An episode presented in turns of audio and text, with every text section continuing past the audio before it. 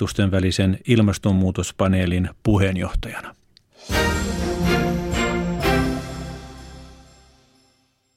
Yle Uutiset kello 18 ja Jorma Lehto. 18.03 Marko Mittinen täällä, hyvää iltaa. Luonto Suomen talvi. Yle, Radio Suomi.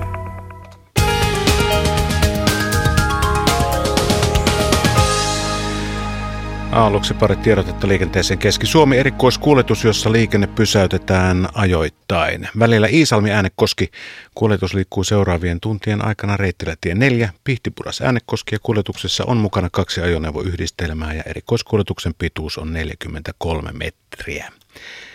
Ja sitten otamme tiedotteen tuonne Juukaan. Siellä on Lossin kantavuus, anteeksi, näyttää siltä, että No, tulihan se sieltä.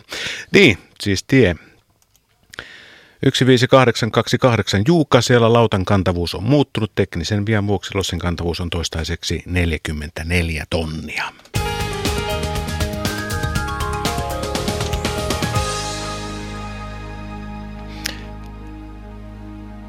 Ei ole tarvinnut ajatella, kun on nähnyt sellaista mielikuvaa ja kuvaa edessään jossa lumi peittää maiseman ja silloinhan tekee mieli lähteä vaikkapa talviselle retkelle.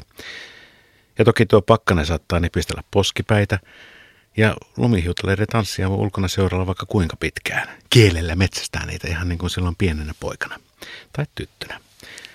Aurinkoisena päivänä heijastua valoa, sitä on ympärillä runsaasti ja sukset tai lumikengät saavat silloin kyytiä. Kuinka monella muuten on tänä talvena saanut. Puiden oksat, ne taipuvat lumikerroksen painosta ja metsillä liikkuvat tiasparvet joutuvat etsimään ravintoa jäätyneiden kaarnojen takaa. Hangelle piirittyy yön aikana uskomattoman paljon eläinten jälkiä. Tätä on Suomen talvi. Talvi tarjoaa upeita kokemuksia ja hienoja maisemia parhaimmillaan usean kuukauden ajan. Ja tänään meillä on Luonto Suomen talvi-lähetys. Hyvät ystävät, te voitte soittaa omia talvikokemuksianne, elämyksiänne numeroon 0203 17600, siis 0203 17600. Otso Häärä ottaa puheluita vastaan ja minä olen täällä studion puolella. Nimeni on Marko Miettinen, mutta meillä on myös tuo partio tuolla jossain Porvoossa, Kiilan kartanon kupeessa. Siellä on Pirkka-Pekka Petelius ja Asko Hautaaho. Ja Asko, tuossa aikaisemmin pohdittiin sitä, että olisiko mahdollisesti, että olet nähnyt revontulia siellä tämän illan aikana. Eteläisen Suomen revontuli todennäköisyys on ehkä hiukan kohonnut, joten se voit olla vaikkapa oikeassa. Näkyykö vielä? Niin, juuri tällä hetkellä kun katson tuonne taivaalle, niin mitään todistetta tuosta revontulesta, jota äsken olin näkevinä, niin ei ole, mutta edelleen luotan siihen, että ehkä tämän seuraavan kahden tunnin aikana sitten todistetaan vielä tätäkin ihmettä. Ja siitähän ei ole kovin monta kuukautta aikaa, kun viimeksi luontolähetyksessä päästiin seurailemaan revontulia. Mutta mikä sen hienompaa, jos Luonto Suomen talvi ja tämä yllä oleva taivas antaa tämän havainnon meille. Mutta Porvoossa ollaan Kialan kartanomiljöössä ja täällä on kyllä upeat maisemat. Pirkka-Pekka, tuulihan tässä nyt vähän puhaltelee, mutta hyvältä vaikuttaa. Joo, luoteistuuli. Me tultiin tähän muutama tunti sitten jo katselemaan päivän valolla, valon aikaan tätä maisemaa ja tuuli oli silloin tota, pikkusen leudompi. Mutta suunta on suurin piirtein pysynyt kyllä samalla luonte- luoteisena. Mutta yllättävää kyllä, tässä on vain kaksi puolastetta pakkasta. Ja kun kääntää kasvon, eli pleksin tonne tuulen suuntaan, niin se tuntuu paljon kovemmalta se pakkanen. Näinhän se menee. Kaikki kyllä, kyllä. Luonto, luontoihmiset tietää, että tuulen vaikutus on melkoinen siihen. Mutta voidaanpahan hyvällä, omalla tunnolla hyvällä syyllä sanoa, että tämä tuntuu talvelta. Joo, ja vaikka ollaan ihan rannikolla, niin siitä huolimatta täällä on valkoista maassa. Tosin vain muutamia senttejä, mutta sitä on tainnut ihan viime päivinä tänne sataa. Petteri Saario, tämä on sinun miljö. Miten, miten tämä talvi on täällä näyttäytynyt? No just niin kuin kerroit, niin tuossa ihan pari päivää sitten tämä lumi tähän satoi. Toki täällä alkutalvesta oli enemmänkin lunta, mutta... Parikymmentä senttiä vissiin. Joo, parhaimmillaan, mutta sitten se suli tykkänään pois, mutta onneksi nyt sitten ikään kuin varta vasten teitä varten se tuossa maa perä värjäytyi sopivasti puhtaan valkoiseksi. Kun tänne ajelin, niin sänkipelloilla tietysti ne sänget on niin pitkiä, että sillä kohdalla maisema näytti keltaiselta. Ja toki siellä juuressa tätä samaista lunta on, mutta se vaihtelee sitten, että miltä maisema näyttää. Vähän paikasta riippuen. Mutta tässä ympärillä on valkoista. Näinhän se on ja tämä Porvon seutu on sillä tavalla mielenkiintoinen luonnoltansa ja ilmeeltänsä, että tätä voisi jollakin tavalla luonnehtia Etelä-Suomen luonnon aarre arkuksi, koska tässä on me Porvon joki, e, historiallinen elämänvirta, jota var, pitkin Suomi aikanaan asutettiin 10 900 vuotta sitten suurin piirtein. Silloinhan se oli tosin Anklusjärven lahti, mutta sitten tässä on meri, joka vaikuttaa tähän ilmastoon ilmeeseen ja ympärillä on myöskin soita ja vanhoja metsiä. Tämä on hyvin monimuotoinen paikka. Hei, aika perinteikäs paikka tehdä luonto-ohjelmaa vai mitä? Toden totta. Ja yllä, kun katsottiin tuossa ennen lähetystä tätä peruskarttaa, mikä on tästä seutukunnasta, niin siinä on aika kivoja paikkoja, mitkä on tuolla lähellä merenrantaa. Ne muistuttaa vähän niin kuin Nuuksion maastotyyppiä. Siellä on paitsi suota, siellä on kosteikko, siellä on pieniä lampia, siellä on korkeita kallioita. Ja se on aika yllättävää. Se ei ole kauhean laajoilla alueilla noin, noin isommassa kuvassa, mutta joitakin kymmeniä hehtaareja kuitenkin ja aika lähellä merta, mikä, tekee, mikä on mulle niin kuin, tavallaan yllätys tai uusi havainto, kun en ole noin tarkkaa tämmöistä peruskarttaa tältä alueelta katsonut. Se monipuolistaa mun päässäni myös tätä, tätä luonto- ja kulttuurimaisemaa tällä seutukunnalla.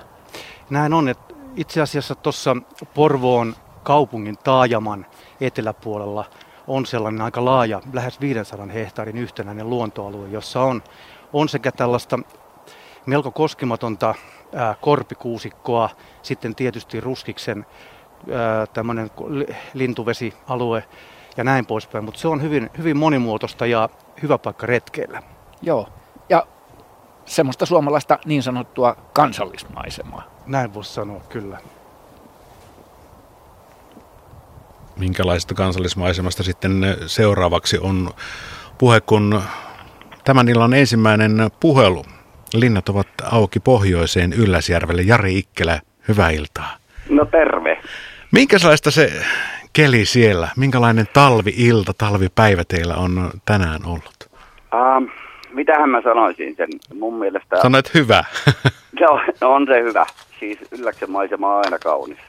Ja tota, meillähän tämä maisema täällä on aikamoinen kaiken kaikkiaan. Siis me nähdään täällä paljon revontulta ja me nähdään paljon uh, pimeätä ja, ja mahtavaa. Että, en mä tiedä, toi PP on mun vanha kaveri, niin se varmaan tietää, millainen tämä maisema on täällä Ylläksellä. Aika, aika moni varmaan muukin on, on käynyt siellä se Ylläksen seitsemän tunturia siinä letkassa ja sitten ei tarvitse pitkälle mennä, niin on toinen suuri paikka. Toki hiihtokeskukset ovat tuoneet sinne yleisöä myöskin siitä, siitä luonnosta nauttimaan, ei pelkästään hiihtelemään. Joo, ja, ja sitten varmaan niin kuin meillä täällä Ylläksellä, niin yksi tärkeimpiä asioita on se, että me nautetaan tuosta pimeydestä ja luonnosta näin alkukaudesta. Et se on meille niin kuin yksi tärkeimpiä juttuja, että tykätään vaan siitä, että ei välttämättä tarvi aina olla sitä valosaa eikä kevättä, vaan, vaan tykätään tästä semmoisesta mukavasta pimeydestä. Hämärän hyssystä. Kyllä, juuri no, niin. Vaikka siellä etelärinteellä olettekin. No joo, siis tässä Ylläksellä meillä on niin kuin tavallaan etelän puoli ja pohjoisen puoli. Ja kyllä me kovasti tykätään tietenkin siitä, että tuo etelän puoli on meille kiva tässä Ylläsjärven puolella ja tuolla pohjoisen puolella on se pohjoisen puoli hämärä ja siihen sitten yhdistettynä vihertävät, joskus jopa punertavat revontulet, niin Kyllä. voiko sitä niin kuin parempaa talvimaisemaa No itse asiassa ei. Näin olen vähän samaa mieltä. Tämä on tietysti sinun ja aika monen muunkin mielipide, mutta jos, jos niin pohditaan, niin onhan täällä etelässäkin huomattavasti nähtävää. Ja jokaisella, mikä se sinun sielun maisemasi, Jari, Jari juuri tällä hetkellä voisi olla? Kyllä se on mulle ainakin niin kuin ollut tähän asti niin kuin ennen kaikkea se maisema, mikä on joulukuun alussa siinä niin kuin tavallaan keskellä talvea. Se on se talven maisema se, mikä niin kuin tavallaan tekee semmoisen sydämen, että sä oot vaan niin kuin keskellä sitä hyvää talvea. Ja sitä mie rakastan. Että se on jotenkin vaan, se on se keski, keskitalven hyvä juttu. Ja äh, uskoisin, että se on monelle muulle myös se sama, että, että täällä keskitalveen tehdään sitä. Ja meille varmaan monelle, jotka asuu täällä, niin se on se juttu. Niin, kaikki ei tarvitse olla aina, aina siinä suunnattomassa auringonpaisteessa. Ja sitten kun se aurinko sieltä tulee, niin sehän tuntuu kaksin kerran no joo, siis jollekinhan se on se, että, että ollaan keväässä ja kevättä ja, ja nähdään sitä kevättä ja näytetään sitä isoa valoa. Mutta meille ainakin, ketkä me asutaan täällä, niin kyllä se meille on aika pitkälti toi semmoinen kevään valo ja, tai siis niin, niin. siis semmoinen ää, talven kaamos Joo. ja se on se kaunis. Eli Jari Ikkelä, summa summarum, se on se hämärän hyssy, puhutaan siitä. Kyllä, juuri. Hei, kiitos, että saimme olla yhteydessä sinuun sinne Ylläsjärvelle ja mene nauttimaan sitä hämärän hyssystä ja tänään saattaa olla pieni mahdollisuus nähdä revontuli, ainakin mittarit näinkin meille kertovat. Meillä on hyvä mahdollisuus ja mä luulen, että mä näen vielä tuon Pirkka Pekan täällä torstaina.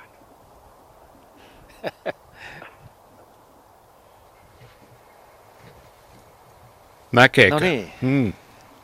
Si- niin, mitä sä sanot? Joo, no kyllä mä huomenna lennän Kittilään. Että kyllä mä ylläkselle mä viikonloppuna sinne laskemaan ja murtsaamaan ja lumikenkäämään. Minkälainen maisema toi pohjoinen sulle on? Mä tiedän, että sillä on aika paljon merkitystä. No, sillä on tosi paljon merkitystä ja niin kuin, en mä tiedä tekeekö ikäisen, mutta, mutta varmaan on niinkin, että, että tota, kun vuosia tulee 63 kohta pykälään, niin jokainen vuoden aika, jokainen vuosi, mutta jokainen vuoden aika erikseen on niin kuin uusi ihme. Ja se, on, se, se vaan tapahtuu. Tämä kuulostaa niin kuin vaarin niin kuin jorinoilta, mutta olkoon sitten niin. Mutta niin vaan tapahtuu, että mä nautin ihan eri tavalla joka vuodesta. Mutta esimerkiksi talvesta, niin voin sanoa, että nyt on, puhutaan ilmaston lämpenemisestä, säätilojen polarisoitumisesta, niin talvi on kivoin vuoden aika siinä mielessä, että se on kaikista suurin varjoiva vuoden aika. Että me ei voida talvea ennustaa. Kesästä voi vielä määrätyt asiat ennustaa, mutta talvesta ei koskaan tiedä, tuleeko lunta ylimalkaan näinä talvina enää, onko kylmää, onko, onko tota, ö, suojasäätä. Nyt on tänä talvi on ollut aivan ihana siinä mielessä, että tässä on ollut kaikkea sopivasti. Että lunta on ollut tarpeeksi pitkällä jaksolla ja oli onneksi tämä kylmä, ö, lumekas jakso, joka oli, joka oli kunnon talvea. Sitten yllättävää kyllä, sitten tulee pitkä suojajakso, joka on sitten siellä todella lämmintä, että, että ollaan reilusti lämpöasteiden puolella. Et talvi on aika yllättävä nykyaikana ja siinä mielessä se on kiva. Sä et voi koskaan tietää, mitä se. Ja mä tykkään tästä. Nyt pitää vaan nauttia tästä vielä, tästä pimeästä talviajasta, joka koko aika vähenee. Se on ehtyvä se talven aika. Kevät tulee sieltä, mutta tämä on ihan selvästi nyt talvi ja musta aivan ihanaa. Hei, muutamia vuosia sitten me ajettiin siellä ylläksellä sitä maisematietä ja sitten Joo. pysähdyttiin parinkin kohtaan. Joo. Ja ne oli, ne oli pysäyttäviä hetkiä ja Joo. maisemia ja tunnelmia, mitä sillä hetkellä koettiin. Joo, kyllä. Ei, eihän, siis eihän semmoista voi tietää, ellei siellä ole ollut ihmiset, jotka tietää, minkälaista Lapis on, mutta ei ole käynyt siellä, niin ne ei ole kokenut sitä. Nyt mä lähden sinne viikonlopuksi, ja tämä on nyt viides kerta mun laskeman mukaan vuoden sisään, kun mä menen siellä käymään. Että mä ehdin joulunakin olla siellä tekemässä näitä rakkaita harrastuksia. Ja, ja, tota, ja nauttimassa siitä hiljaisuudesta, ja siitä luonnosta. Ja se kaamoksen valo, niin kuin Jari äsken sanoi, se ei ole pimeyttä, vaan se on valo. Petteri Saario, sä oot kuvannut luontoa vähintäänkin 20 vuotta, tai ainakin tehnyt näitä ohjelmia.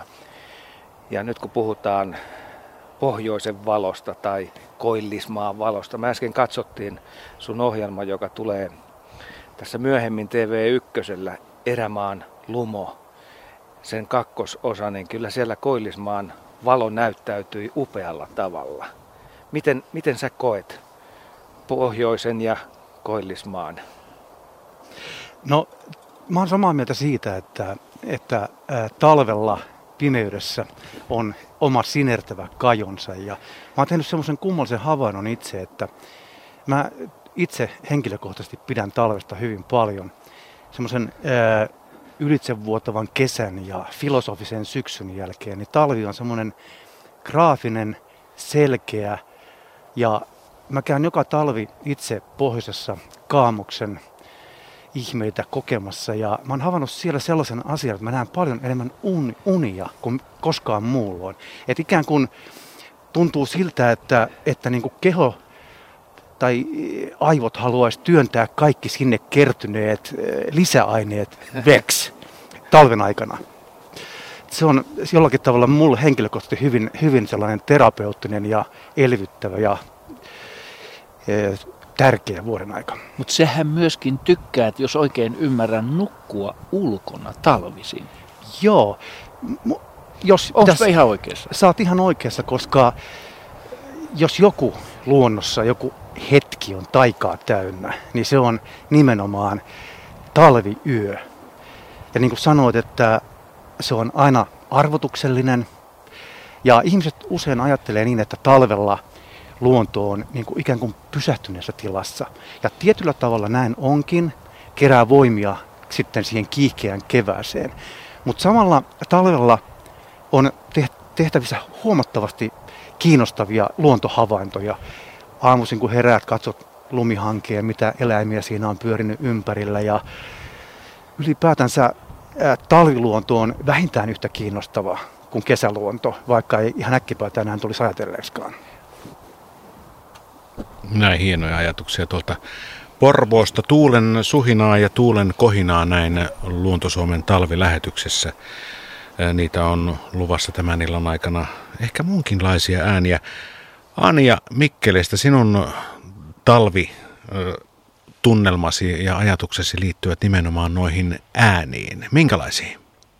Joo, hei, hei vaan. Ja tota, nimenomaan jään, jään kumahdukset, eli nyt kun vihdoin tuli talvi silloin, koska se nyt tulikaan silloin ää, joulun jälkeen, niin tota, kun se jää rupesi jäätymään ja, ja, ja se, se, se, piti aika vonkumista ja kuulu sisälle, vaikka istu sisällä itse, niin kuuluu sisälle saakka niin kova ääni. Joskin asutaan kyllä ihan järven rannalla, mutta tota, niin, niin, ja, ja sitten on toinen, toinen järvi on vähän lähem, niin kuin kauempana, niin sieltäkin kuuluu että kuuluu niin kahden järven äänet, niin se oli kyllä aika mahtava sinfonia, että, että se, on niin kuin, se, se kuuluu, kuuluu siihen talven tuloon ja, ja talven säänvaihteluihin ja, ja tota, sitä ei, ei kaikki ole edes niin kuin tiedäkään sitä, minkälainen se ääni on.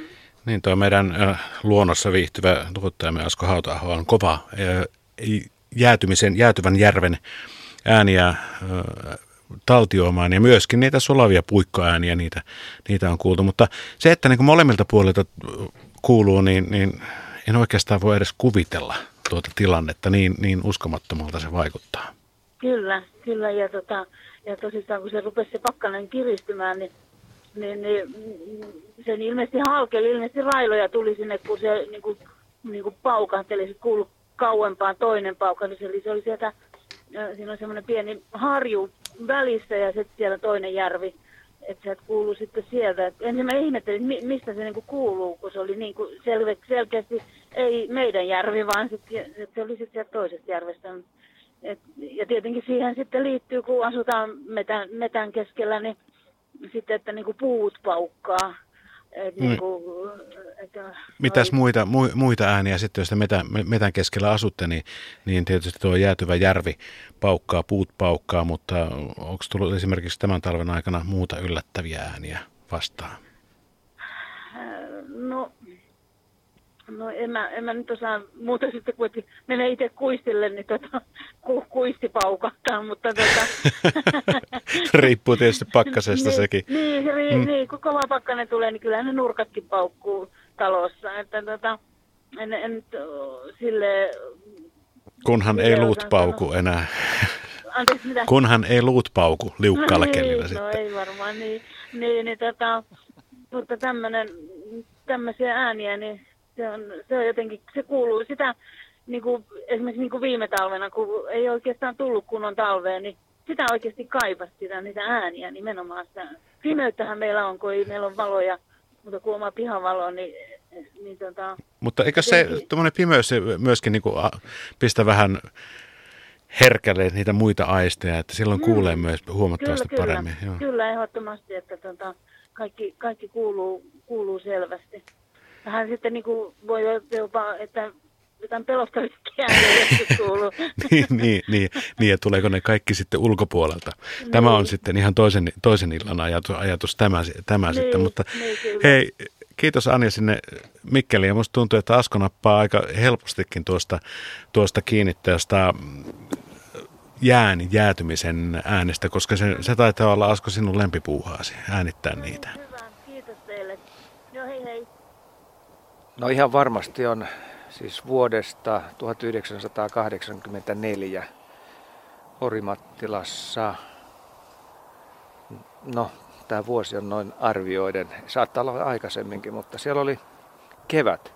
Luhdanjoen ympäristössä oli sellainen jää, joka tuli sinne yön aikana. Edellispäivänä se oli ollut ihan ääriään myöten täynnä. Yön aikana muutaman sentin jää. Ja sitten se rupesi aamulla kello 10 jälkeen, aurinko nousi niin ylös, että se rupesi rysähtelemään. Ja se, se oli aika makea se sointi. Ja mähän olin oikeasti lintuja nauhoittamassa ja äkkiä se vaihtui sitten jäiden äänien taltiointiin. Ja siitä jäi tuosta hetkestä sellainen tauti päälle, että se on vieläkin olemassa. Ja oikeasti aika hyvä juttu, että nyt nostetaan esille nämä talven äänet, vähäiset äänet, mitä on olemassa. Ja varsinkin sillä hetkellä, kun talvi tulee oikein kunnolla. Pakkasta on ehkä 15 astetta. Ollaan illassa, kello on 22. Niin sillä hetkellä on todella hyvät jään äänet. Samaten aamupäivällä kello 10. Tämä on ihme juttu, että tämä menee tällä tavalla. Näin mä vaan on huomannut sen, että jos parhaita ääniä haluaa, niin tällä hetkellä niillä hetkillä pitää olla sitten liikkeellä. Mutta nyt näyttää taas hyvältä, kun jäällä ei ole paljon lunta, niin tässä saattaa kehkeytyä aikamoinen kevättalvi sitten näiden jäitten puolesta. Petteri, sulla on varmaan kokemuksia jäinen äänistä myös. No joo, kyllä tota, ihan samanlaisia havaintoja on tehnyt, että se on aikamoinen variaatio erilaisia ääniä. Se ei ole pelkästään niin kuin kumua ja pauka, paukahtelua, vaan siellä on ritinää ja semmoisia pitkään ikään kuin kaikuvia, Joo. soinnikkaita ääniä. Ja sitten jos menee keväisin vaikkapa ahtojääden aikaan tuonne merelle, niin siellä on kyllä välillä aika käsittämätön äänimaailma, että tuntuu joskus, että mistä ihmeestä jäiden, jäälauttujen, telien keskinäisestä hankauksesta vai mistä ne äänet tulee, mutta itsekin on niitä äänitellyt, että tämmöinen kummallinen perversio itselläkin. Erittäin hyvä perversio. Siis Porvoon Emäsalossa, mä kävin siellä pari viikkoa taaksepäin ja siellähän on tota sellainen jääkerros siinä rannassa, että se on 2-3 metriä. Ja mä vaan värisin ajatuksesta, miltä se voisi kuulostaa, kun se tulee siihen. Pirkka-Pekka, minkälaisia jäänikokemuksia sulla on? Jääänikokemusta on, on kivoja semmoista alkutalven, kun ihan ensimmäiset jäät tulee. Eli siellä on ne parisenttiset. Nuuksiossa, Joo. joo. ihan se semmoinen pieni Siinä on korkeampi ja taajuus semmoinen, niissä. Joo, niin on. Se on, se on ehdottomasti näin. Ne on semmoisia piukahduksia, semmoisia napakoita piukahduksia. Se on kiva. Mutta tuli tuosta talven äänimaisemasta tuli mieleen. On kummallista, miten äh, luontoharrastajia, en ainoastaan minä, niin monet yksityiskohdat piirtää niin kuin semmoisia majakoita tähän kokemusten virtaan. Niin kuin, mä en ikinä unohda semmoista varhaista, Kuusankoskella semmoista varhaista huuhkajaa, joka oli helmikuun alkupuolella, oli leutokeli.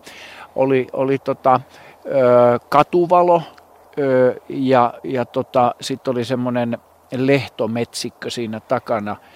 Ja huuhkajan huhuilu, huhuilu kuulu ja samaan aikaan satoi semmoista lämmintä lunta, joka ei ollut semmoista isoa jalkarättiräntää, mutta kuitenkin semmoista sen verran kosteaa lunta, että kun oli aivan hiljasta, niin sen pystyi kuulemaan. Kuului semmoinen hiljainen humina siitä lumisateesta ja sitten sen huuhka ja huhuilu. Ja tiedättekö, tämmöinen kombinaatio, tämä ei ikinä unohdu. Ei ikinä. Se se, siinä on jotain mystistä ja se valo sitä pimeyttä vasta ja se huuhka ja jota ei näy, niin se on ihan siinä lähellä. Ja vaikka se oli helmikuuta ja loppupuolta, niin se, siinä oli semmoiset kevään enteet.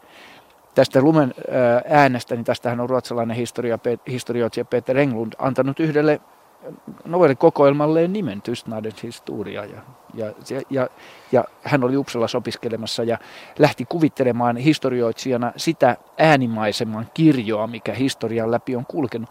Siitä hetkestä, jolla hän kuuli siinä yliopiston pihalla hiljaa seistessään, kuinka lumi sataa. Eli tämä, tämä kivasti tukee sitä samaa, mitä joka vuoden aika puhutaan tästä, että luonto avautuu silloin, kun sä itse hiljennet kun sä herkistät kaikki aistis, niin luonto rupeaa tapahtumaan. Se rupeaa tapahtumaan. Että ihmisille menkää, menkää vaikka pellolle, menkää sellaiseen paikkaan, missä on suurin piirtein hiljasta, niin hiljasta kuin mahdollista, jos, ja olkaa. Menkää metsää, istukaa kannon päälle, älkää odottako, että kaikki hyökkää teidän kimppuun. Olkaa siinä hiljaa ja olkaa herkkinä aistien kanssa. Kaikki tunto, tuoksut, ääni, värit, valot. Ja kun te istutte siinä hiljaa aikaa, kun pääsette yli sen kynnyksen, 5 minuuttia, 10-15, puoli tuntia, se rupeaa avautumaan teille.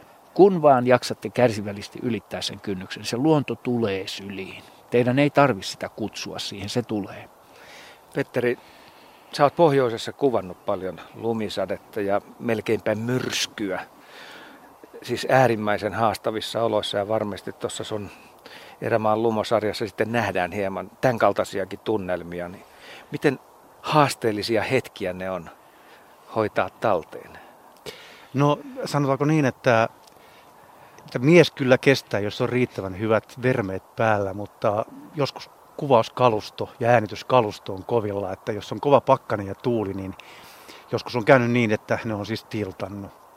Mutta tuohon PPn juttu halusin sellaista sanoa, että mä oon havainnut itse semmoisen kummallisen piirteen myös, että, että ne muistijäljet luonnosta, niin ne eivät olekaan kuvina, vaan ne on hajuina ja ääninä. Ja sitten semmoinen, mä oon itse asiassa tässä vanhemmiten ää, alkanut ottamaan ikään kuin sitä luontoa haltuun ihan määrätietoisesti myös muilla aisteilla kuin silmillä. Jopa myös niin kuin koskettelemalla sitä. Että ottaa kengät pois jalasta, olkoon talvi tai kesä ja tunnustelee erilaisia pintoja. Tai sitten sormilla, että jos mietitään vaikka vettä, jäätä, lunta, erilaisia ää, lämpötiloja, pakkasta, suojaa, niin se lumi tuntuu eriltä. Ja mm, suosittelen kaikille sellaista luonnon harrastusmuotoa, että katselee eteensä erilaisia ää, jään olomuotoja, tai siis veden olomuotoja, ja miettii mielessä, että miltä se tuntuu. Sitten menee ja koskettaa sitä. Aika usein, usein osuu ihan nappiin, koska se on jossain täällä, täällä kokemusmaailmassa se lapsena koettu tuntoaisti.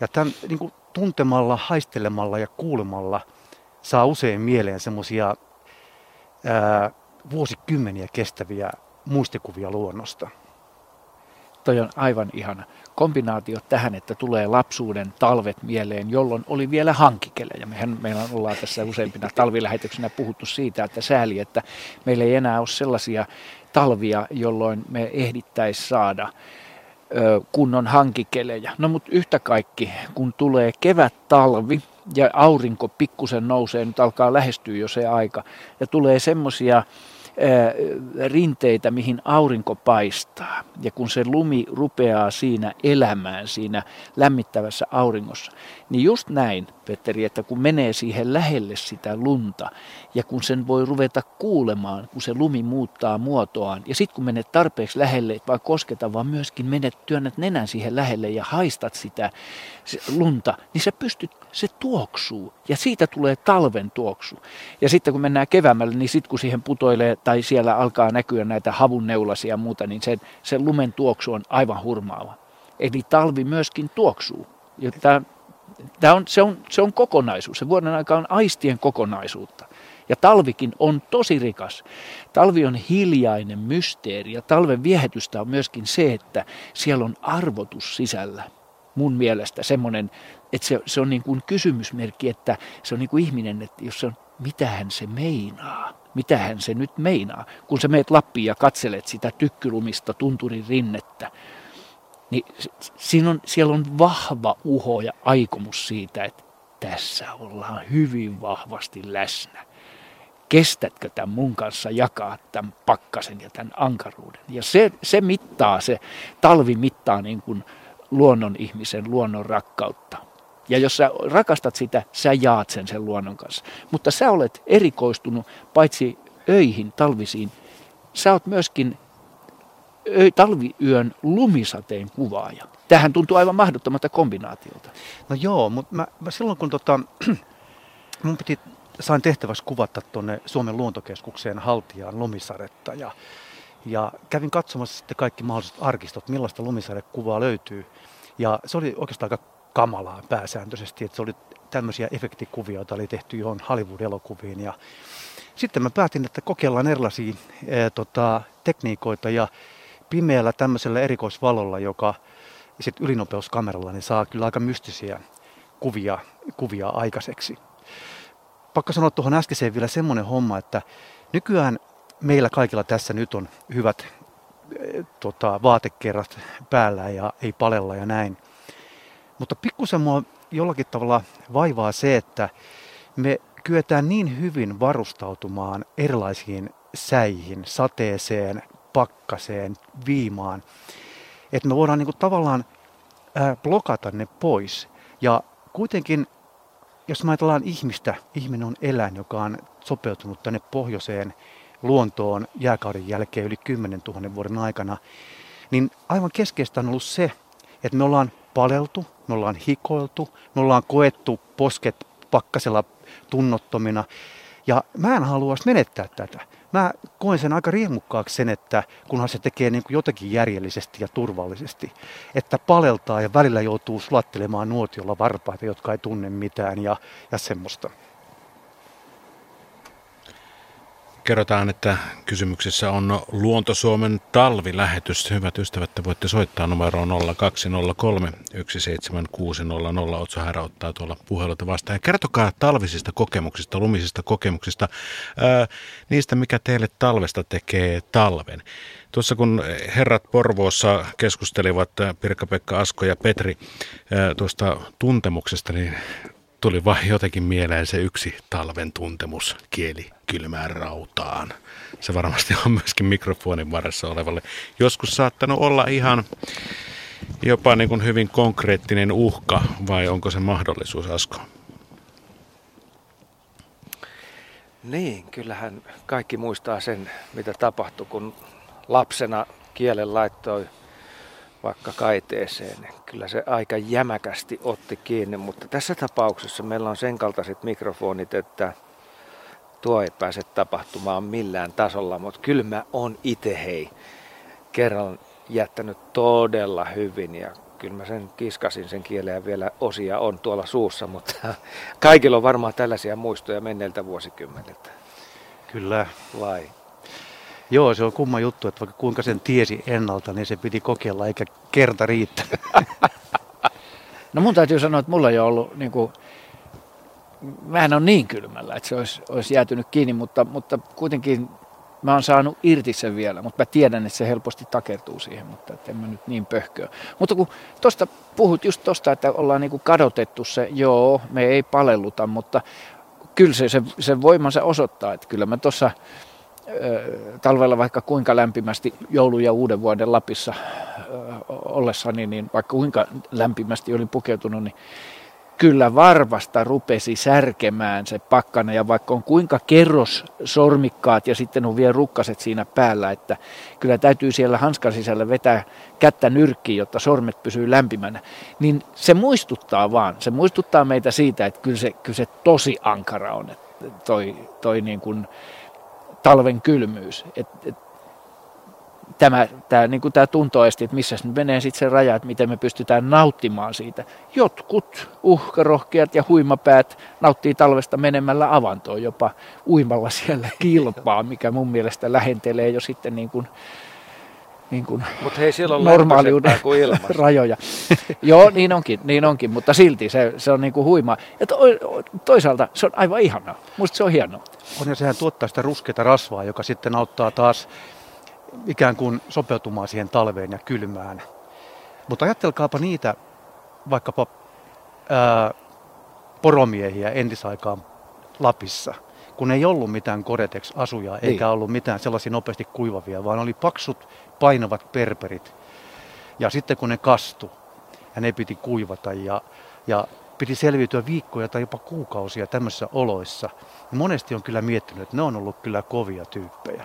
Et tänä päivänä niin, ää, meillä on kaikilla monenlaisia turvajärjestelmiä, että et vaatteet on hyvät ja usein on vielä sitten kaikenlaisia backuppeja, kännyköitä ja muita, joilla voi tarvittaessa ikään kuin soittaa apua. Mutta siihen aikaan ei tehty ja silti ne ihmiset pärjäsivät. Että, että se on musta äärimmäisen hienoa, että tämmöistä taitoa ihmisillä oli ja toivottavasti me ei ihan tyysti menetä sitä tässä meidän teknomaailmassa. Hei, oletteko te huomannut sellaista seikkaa, että alkutalvesta muutaman asteen pakkanen tuntuu tosi kylmältä, Joo. mutta sitten myöhemmin, kun talvi on tavallaan jo vanhempi, niin 10-20 astetta tuntuu silloin kylmältä. No, Eli tavallaan se siirtyy kokemuksen kautta sitten toi tuska kauemmas. Tämähän on aivan käsittämätöntä, että Lapissa me tiedetään, että silloin kun on pakkasta yli 30 astetta, se on pikkusen eri asia kuin täällä merenrannalla, jossa tämä kosteus antaa siihen sen oman raan sävynsä, mutta että esimerkiksi musta oli huvittavaa, että nyt kun Lapissa oli kol, yli 36 astetta oli, oli muutaman viikon ajan, sitten kun se laskee alle 10, ja sekin on kuitenkin täällä melkoinen pakkanen, niin se ei kerta kaikkiaan tunnu edes pakkaselta.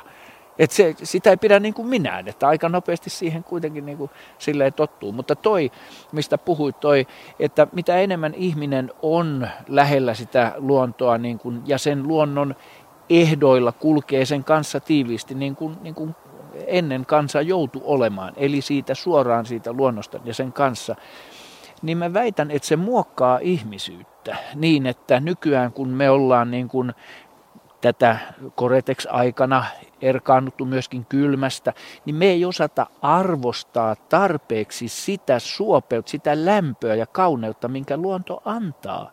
Koska me ei olla jaettu sitä, me mennään sisälle lämpimiin tiloihin silloin, kun on pimeätä, sateista, tuulee, on kalsaa ja kylmää, ja me tullaan vaan ottamaan ne rusinat siitä pullasta. Mutta jos me ollaan siellä, kestetään sen kanssa siellä yhdessä, niin mä väitän, että se suhde on kiinteämpi ja me arvostetaan joka ainoa ainutta lempeää tyyntä säätä eri tavalla, kun, kun me ollaan koettu, jaettu se, niin kuin se se on niin kuin parisuhde tavallaan, että jos sä, jos sä kestät ne myrskyt ja sen kovan, niin kyllä ne hyvät hetket on entistä parempia. Niin, mm. tämä ohjelma on Luonto Suomen talvi, puhelinnumero 0203 17600. 0203 17600 ja Mehän halutaan tänne kokemuksia talvesta, talven hienoista hetkistä, hienoista muistoista ja meille tämä vuoden aika on mitä parhain. Totta, saako sanoa tämmöisen, että olen elänyt sitä aikaa, eh, tuota, jolloin puulämmitys oli vallalla oleva, oleva talven sietämiskeino Ja puhuttiin tulipalopakkasista ja sehän tulee nimenomaan siitä, että lämmitetään niin, että hormit Punaisena. sytyttää talon hormi punaisena painetaan menemään. Että tota, ja siihen pakkaseen, siihen, siihen lapsuuden pakkaseen kuului savun tuoksu. Ja se savu, joka jää leijumaan siihen kylmällä säällä siihen matalalle. Ja se, se savun tuoksu oli, se oli miellyttävä. Si, siihen samaan äänimaisemaan, eh, siihen samaan maisemaan kuuluu paitsi savun tuoksu, myöskin se narskuva lumi. Ja sitten kun kouluun hiihdetään, niin siitä sauvasta, eli silloin kutsutusta porkasta kuuluva kipakka kirskahdus. Ja se, ja se kohvakka ilma, mikä naamaan tuli ja nokka vuoti aina ja silmät vuoti. Savun tuoksu kirskuna siihen, kun tulee vielä sen tervasen suksen haju, niin avot. Se on talvea, jota ei enää ikävä kyllä kauheasti pysty kokemaan. Mulla on sellainen tunne, että meidän suhde talveen, se on kaventunut. On. Et se on kaventunut just sen vuoksi, että me pystytään niin tehokkaasti elämään plus 22 asteessa läpi vuoden ja ikään kuin me ei jouduta aistimaan sitä ta- talvea niin monimuotoisesti kuin entisaikaan. Elämästä on tullut sillä tavalla helpompaa, mutta tietyllä tavalla tämä kaven, kaventunut käsitys talvesta on mun mielestä myös surullista. Mm. Että toivon mukaan vanhemmat rohkaisisivat lapsiansa myös talvella ja pimeällä menemään ulos, ettei tämä maantieteellinen ja ajallinen reviiri koko ajan kapenisi. Ja äänimaisemasta puheen ollen vielä luonnonjäällä luisteminen, luisteleminen. Menkää hyvät ihmiset, kun silloin kun jää kantaa turvallisesti. Menkää ja kokeilkaa se rososen lumen roplotus sen luistimen alla, kun sä otat vähän vauhtia, meet ihan tasaisesti ja lähdet liukuun. Niin se on kivasta, kivaa semmoista rallattelua ja roplotusta, mikä kuuluu sieltä luistimen alta. Sitä ei saa keinojäällä. Ja se on yllättävän kova ääni. Ja se on Mä kova ääni, tällaistakin hei joskus äänittänyt. Joo, Mun, joo. mun mielestä siinä oli niin jotain alkukantasta tuossa äänessä, mitä just kuvailit. Että Ja se, se oli, on se oli hauska. pakko hoitaa. Se ääni on hauska. Niin on. Mutta potkukelkka jäällä, se on kanssa aivan ehdoton. Yeah. Ja sitten jos mietitään sitä, että vaikkapa tätä mun ammattia, luontoelokuvan tekemistä, niin talvihan on älyttömän hyvä sen, sen vuoksi, että mä voin laittaa ahkioon mun kuvauskalustot, Joo. polttopuut, Joo. ylimääräiset vaatteet, toisen vaatekerran ja lähteä vetämään sitä tuonne järveen tai muualle. Kesällä joutuu kantaa karmeasti tavaraa ja Joo. se on paljon vaikeampaa. Ahkion kanssa vetäminen tuolla, niin sehän on oikeastaan riemu. Ja, ja tota, mikään ei oikeastaan, tai harva asia on niin elämyksellistä, kun illan hi, hi, hämärtyessä teet leirin keskelle järveä. Joo.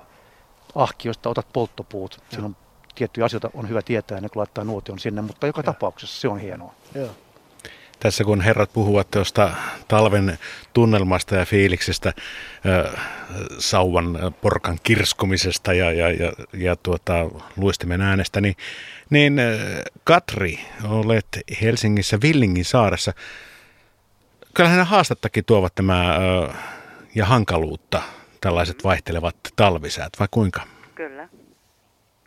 Joo, et, siis tämä on loistava paikka asua ja niin kuin kaunis ja ihana, mutta kun Pirkka-Pekka sanoi siinä jossain vaiheessa, että on kivaa, kun tänä talvena on ollut sellaista, että ei oikein tiedä, minkälaista keliä tulee, niin kiva ei ole just se sana, mitä mä esimerkiksi tällä hetkellä ajattelen, kun kun mä siis todella asun saaressa ja mä menen tuosta jäätä pitkin, että mä pääsen Laajasaloon, niin nyt on viikossa mennyt rannat niin huonoiksi, että siellä rupeaa olemaan tosi vaikea päästä sinne No miten sä pääset? rannalle. Miten sä pääset rannalle?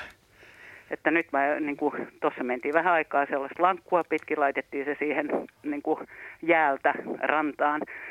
Päästiin sen äh, rikki menneen jään yli ja nyt sekään ei enää riitä, koska nyt on ollut siis niin lämmintä niin, ja vesi nähtävästi. Se on niin kuin noussut ja laskenut silleen, että se on mennyt rikki ne jäät, niin nyt yhden naapurin laiturille kiipeän ja menen sitten sitä kautta jatkan matkaa. No mutta kuitenkin, kuitenkin pääset, mutta ö, kai no tämä nyt vielä, mutta tämä näyttää huonolta. Noin Kai- lupaa aika niin. lämmintä vielä niin kuin tässä pidemmän aikaa. ei, ei ole tullut mieleen kuitenkaan tulla pois talveksi saaresta kokonaan, mutta kuitenkin sen verran pidät siitä saariasumisesta. Ää, no joo, siis mä oon asunut mieheni kanssa täällä yli 30 vuotta. No kukapa sitä sieltä kotoansa lähtisi pois. Niin, nimenomaan, että tämä on meidän koti, että ei, ei mulla ole mitään kaupunkikakkoskämppää. Vielä. Joo, ei, ei, ei vielä. No, no jos on haastetta tuo, nuo ö, säävaihtelut, niin, niin, niin mikä sitten on se, kun tässä on puhuttu äänestä, niin, niin mikä on Villingin saaren äänimaisema sellaisena mukavana kuulaana talvipäivänä, jolloin pakkasta on yli 10 astetta?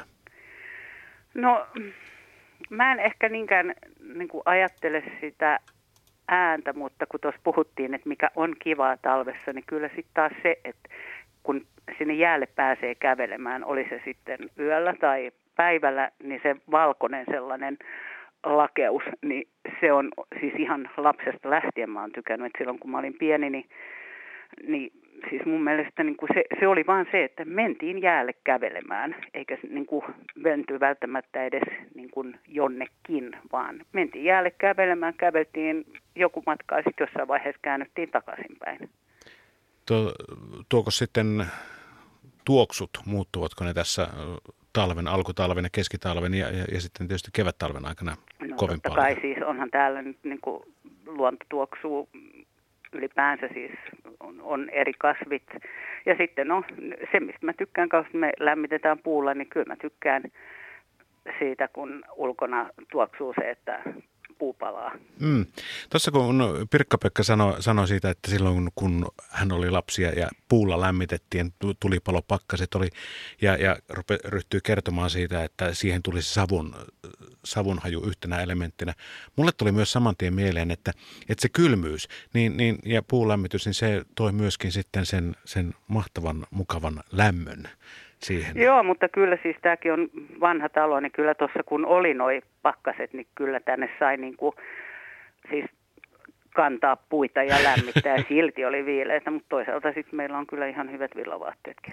Niin, siis se on puke... Mieluummin se ja se kunnon jää kuin tällainen plus viisi tai plus neljä tähän aikaan vuodesta, niin kyllä täytyy sanoa, että on kiva, että lapset on niin isoja, että niitä ei tarvitse joka aamu viedä kouluun, koska siis se matka muuttuu nyt niin kuin päivittäin. Niin, kiitos Katri hienoista ei mitään, tunnelmista. Nautitaan nyt, toivotaan vaan kovin niin, niin. Kyllä, kyllä. Näin siis Katri Helsingistä Villingin saaresta. Saaristolaiselämää löytyy siis täältä pääkaupunkiseudultakin. Kello tulee nyt 18.50 säätietojen merenkulkijoille.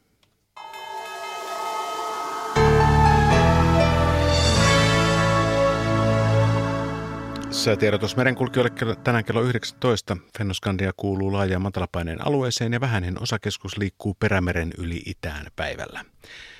Odotettavissa huomisiltaan asti Suomenlahti luoteeseen kääntyvää tuulta 60 metriä sekunnissa, yöllä heikkenevää lännen ja lounaan välille kääntyvää tuulta aamusta alkaen 4-8 metriä sekunnissa.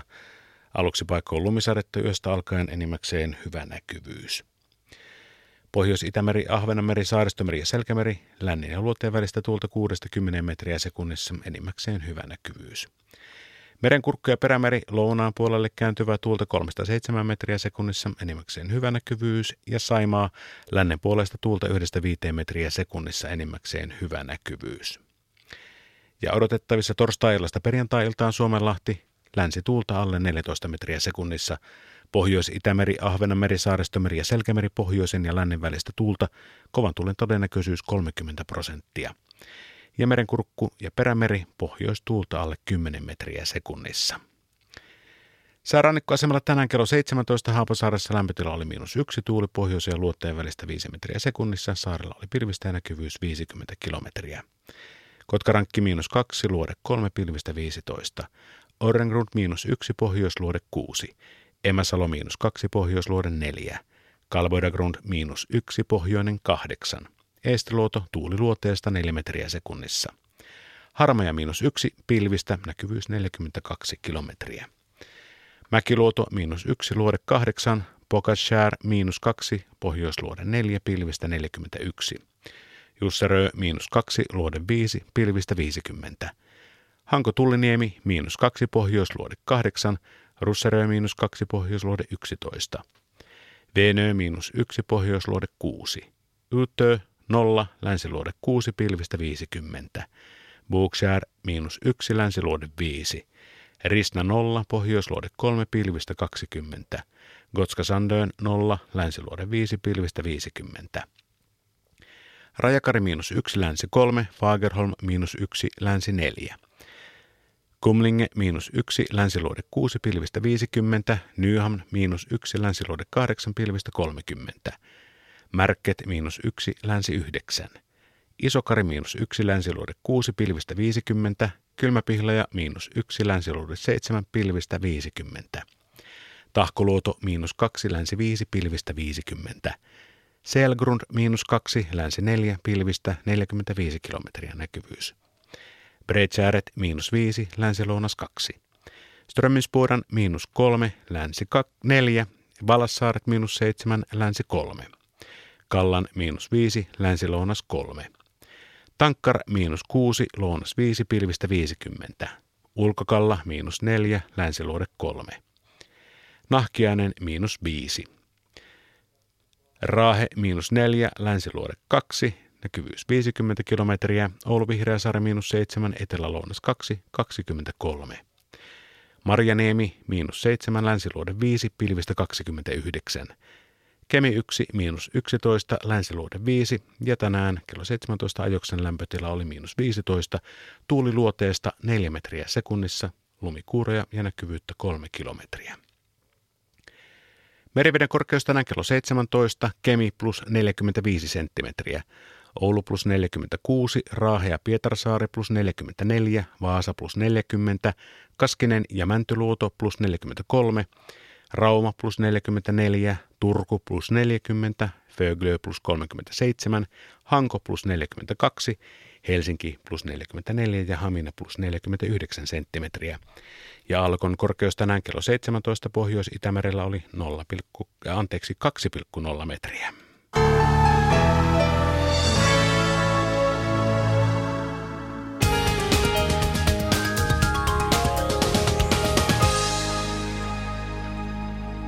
Ja Juukaan tietoja. Tie 15 828 eli Paalasmaan tiepaikka Juuka tarkempi Hirvisalmen lossi. Siellä on tilanne ohi ja normaali kantavuus lossilla tällä hetkellä.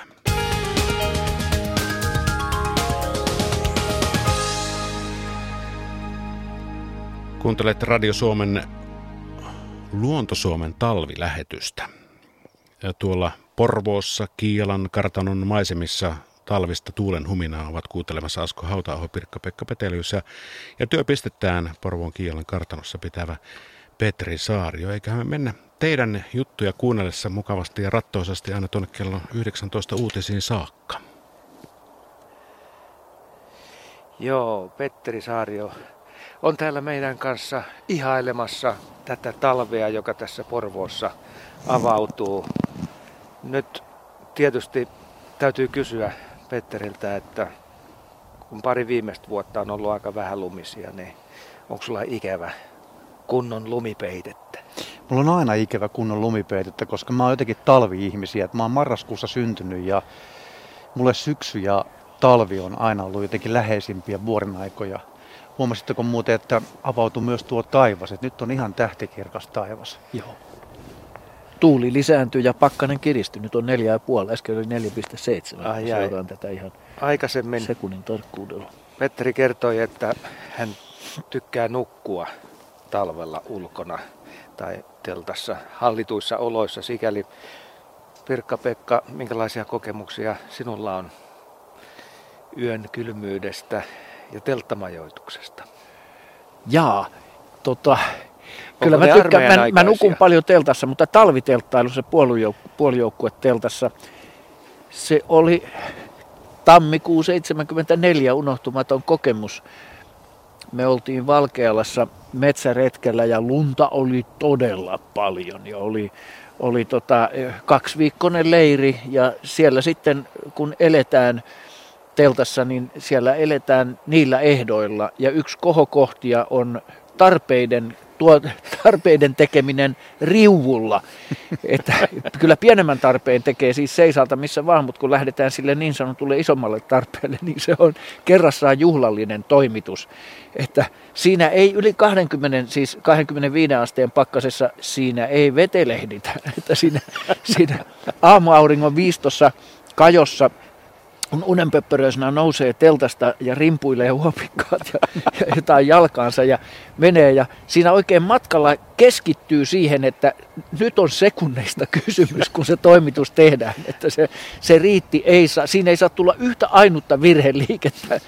Ja sitten kun niin sanoaksemme laite paljastetaan ja istutaan siihen rivulle, siihen ei jäädä vetelehtimään, niin voi, voi tuntea sen joka solullaan sen, sen kun käy istumaan, niin sen venyvän nahan, kuinka se ottaa sen pakkasen vastaan ja kuinka ihokarvat, ja käytän sanaa ihokarvat, ritisee jäätyessään. Ja sitten kun se toimitus on tehty ja saatu, saatu tuota hygienia hoidettua, eli pyyhittyä nopeasti näpeillä se, kun pääsee siitä ylös, niin se on juhlallinen tunne. Sä oot ylittänyt itsesi, vaikka itse asiassa se, se tuntuu iäisyydeltä, mutta, mutta tuota, kun se on tehty, niin, niin tota, se jotenkin aika menettää merkityksensä. että faktisesti se ei varmaan kestä, kestä 15 sekuntia tai 20 sekuntia kauempaa. Eikö se mutta, mutta se, se tuntuu niin kuin unohtumattomalta. Se, se, se kokemus on kerta kaikkiaan, niin kuin, se pitää vaan, jos ei, jos ei sitä kukaan kokenut, niin kokeilkaa se niin sä opit arvostamaan. Taas tullaan Petteri siihen samaan ja Asko siihen samaan, että, että kyllä talvella tarpeiden tekeminen luonnossa on huomattavasti eri asia kuin kesällä. Että ulkohuussiin mennään siis hyvällä mielellä, lehti kourassa, mutta talvella ei kourassa ole kuin serla. Ja... Niin meinaat, että sinne riulla istuessa ei aleta tekemään luontohavaintoja? Ei kauheasti. siinä kauheasti, kyllä se, kyllä se on enemmän sisäänpäin kääntynyt aikaa kaikki.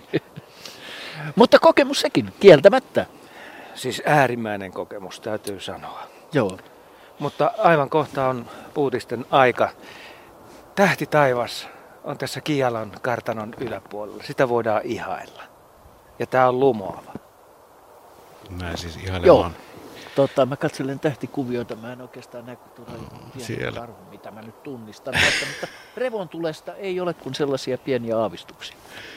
Öö, remontulet saattavat näyttäytyä ihan hyvin heikosti. 27 on, on indeksi ja kor, hiukan kohonnut riski. 020317600 on numero, johon voitte soittaa talvisia luontokokemuksia, talvikokemuksia. Nyt tarkistakaa, kellonne on aikamerkin aika. Ja 19 uutiset.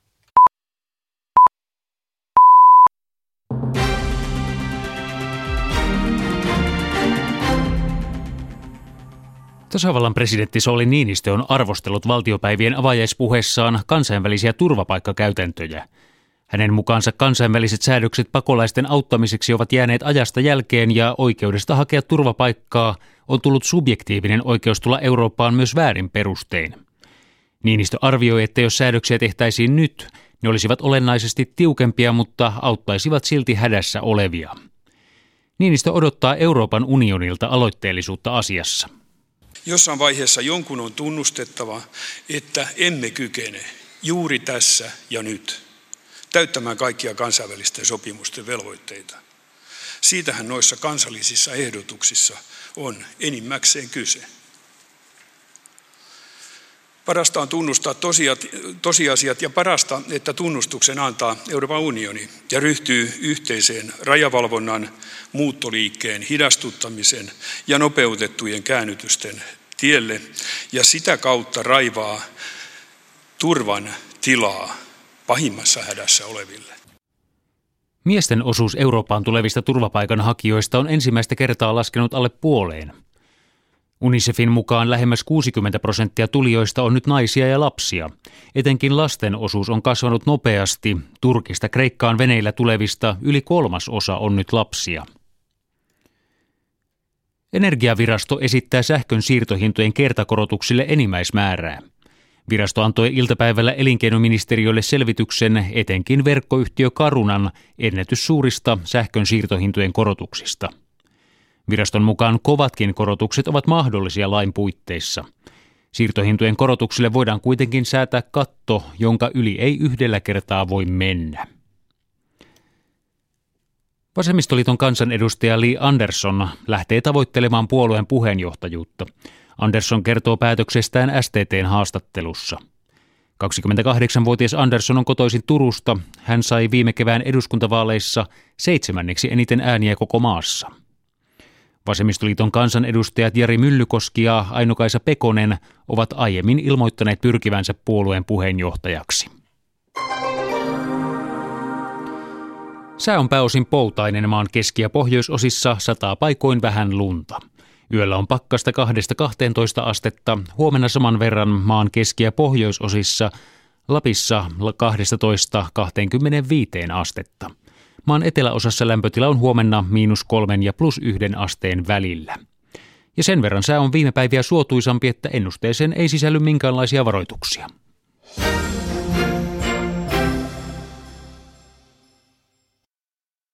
Ja tästä urheiluradiolähetyksen.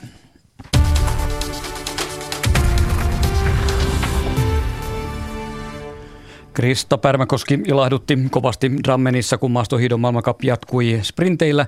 Kaupunkin sprinteillä hän oli loppujen lopuksi naisten perinteisen sprinttikilpailun neljäs. Tuli viidentenä maaliin, mutta edelleen näyttänyt kolmanneksi sijoittunut Ruotsin Stina Nilsson. Lopulta siirrettiin kuudenneksi tuloslistalla. Hän tuli estämään Pärmäkoskea loppusuoralla vaihtaessaan latua ja näin ollen Pärmäkoski siitä kärsi ja sijoittuu näin neljänneksi. Mona-Lisa Nousiainen kaatui omassa erässään välierässään. Oli oli ajalla mennyt jatkoon, oli loppujen lopuksi 11, mutta hyvää hiihtoa häneltäkin. Päivän voittaja Maiken Kaspersen Falla ja norjalaisten kaksoisvoiton täydensi Ingvild Frugstad Östberg. Miesten kilpailussa norjalaiset ottivat neloisvoiton Peter Nordhygin johdolla, Hattestad toinen, Bransdal kolmas ja neljänneksi sijoittui Finn Hogen Krug. Suomalaiskolmikko löytyy sitten sijoilta 19 Matias Strandval 21, Martti Jylhä ja 24 Risto-Matti Hakola. Suomen mestari Juho Mikkonen oli flunssainen jo heti aamusta pitäen ja hän jäi tuohon karsintaan ollen 35. puoli sekuntia jatkopaikasta. Toni Ketelä oli puolestaan 42. Jääkiekkoliigassa pelataan kolme ottelua. Blues Lukko, Bluesin nuorten maali, maali, maali, maalivahti ja maailmanmestari Kaapo Kähkönen on kovastikin työllistetty, sillä Lukko johtaa 4-0 tuon ensimmäisen erän jälkeen. Virtanen, Nurmi, Vahalahti, Lähteenmäki, maalintekijät. KK teki maalin, johtaa 1-0 ja erä päättyy juuri 49 sekuntia erää jäljellä, kun Kangasmäki maalintekijä. Tappara Jyppe vielä pelataan erää on 0-0 tilanteessa. Ja jääpallon maailmanmestaruuskilpailuissa Uljanovskissa Venäjällä Kazakstan on voittanut Suomen 5-4. Se oli Suomelle jo kolmas tappio. Puolivälieräottelussa vastaan on tulossa Valko-Venäjä.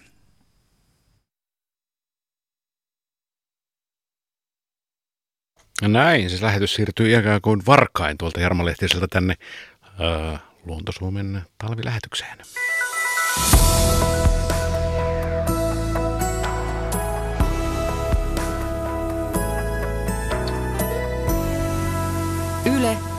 Radio Suomi. Ei se mitään varkaan siirtynyt. Minä en vaan ollut hereillä. Marko Miettinen täällä. Lasin toisella puolella teidän puheluitana vastaanottaa Otso Här numeroon 0203 Talvisia luontokokemuksia, niitä me teiltä haluamme. Emme vastaa tänään kysymyksiin niin kuin luontoilloissa tehdään, vaikka tekijäkaarti on osittain ainakin sama. Tuolla Porvoon Kialan kartanossa Petteri Saarion työpisteen läheisyydessä on sitten meidän luonto, mm, luontoherramme, hörhömme Pirkka-Pekka Petelius ja Asko Hautaaho. Teitä äsken palelsi hiukan ennen, tuo, ennen tuota uutista. Mä oikein kuulin sen äänestä, kun ukko tärisee ja hytisee siellä kylmässä. Onko nyt parempi olla? Hei, siis tässä jos missä pitää miesten hieman palella. Sillä tehdään Luonto-Suomen talvilähetystä ja Pirkka-Pekalla on aina tarkat asteet tiedossa, että mikä Joo. se tämänhetkinen lukema siellä mahtaa ollakaan? No se on nyt lauhtunut siitä äskeisestä, 4,2 on nyt ja se on puolastetta tullut lämpimä puoli, mutta sehän vaihtelee, koska tämä tuulikin vaihtelee. Et mä en tiedä, tää, mä en ole katsonut säätiedotusta, mitä on enteillä, mutta mun mielestä tämmöinen tuulen yltyminen enteilee johonkin muutosta johonkin suuntaan. Ja tämä tuntuu nyt aikamoiselta, nimenomaan tämän tuulen ansiosta. Joo, vaikka Joo. meillä on aika paljon päällä, niin täytyy tuossa uutisten ja urheilun aikana hieman hyppiä niin kuin asiaan kuuluu. Joo, mutta ei mua, kyllä mun täytyy rehellisesti sanoa, että ei mua palelle mistään vielä. Että, mutta jos... Sulla on sen seitsemän kerrosta. Mä laitoin todella paljon kerroksia päälle, mutta tota, kyllä mä sanon, että jos mä käännän niin kuin pleksin eli kasvon tuonne tuulen suuntaan, niin kyllä sitä alkaa nokka vuotaa. Että kyllä tässä muutaman kerran täytynyt niistellä. Mutta tota, kyllä tässä nyt pärjätään. Kyllä, kyllä mä tunnun pärjäävän ihan hyvin. Petteri, pukeutumisesta. Osaavatko suomalaiset pukeutua näissä oloissa?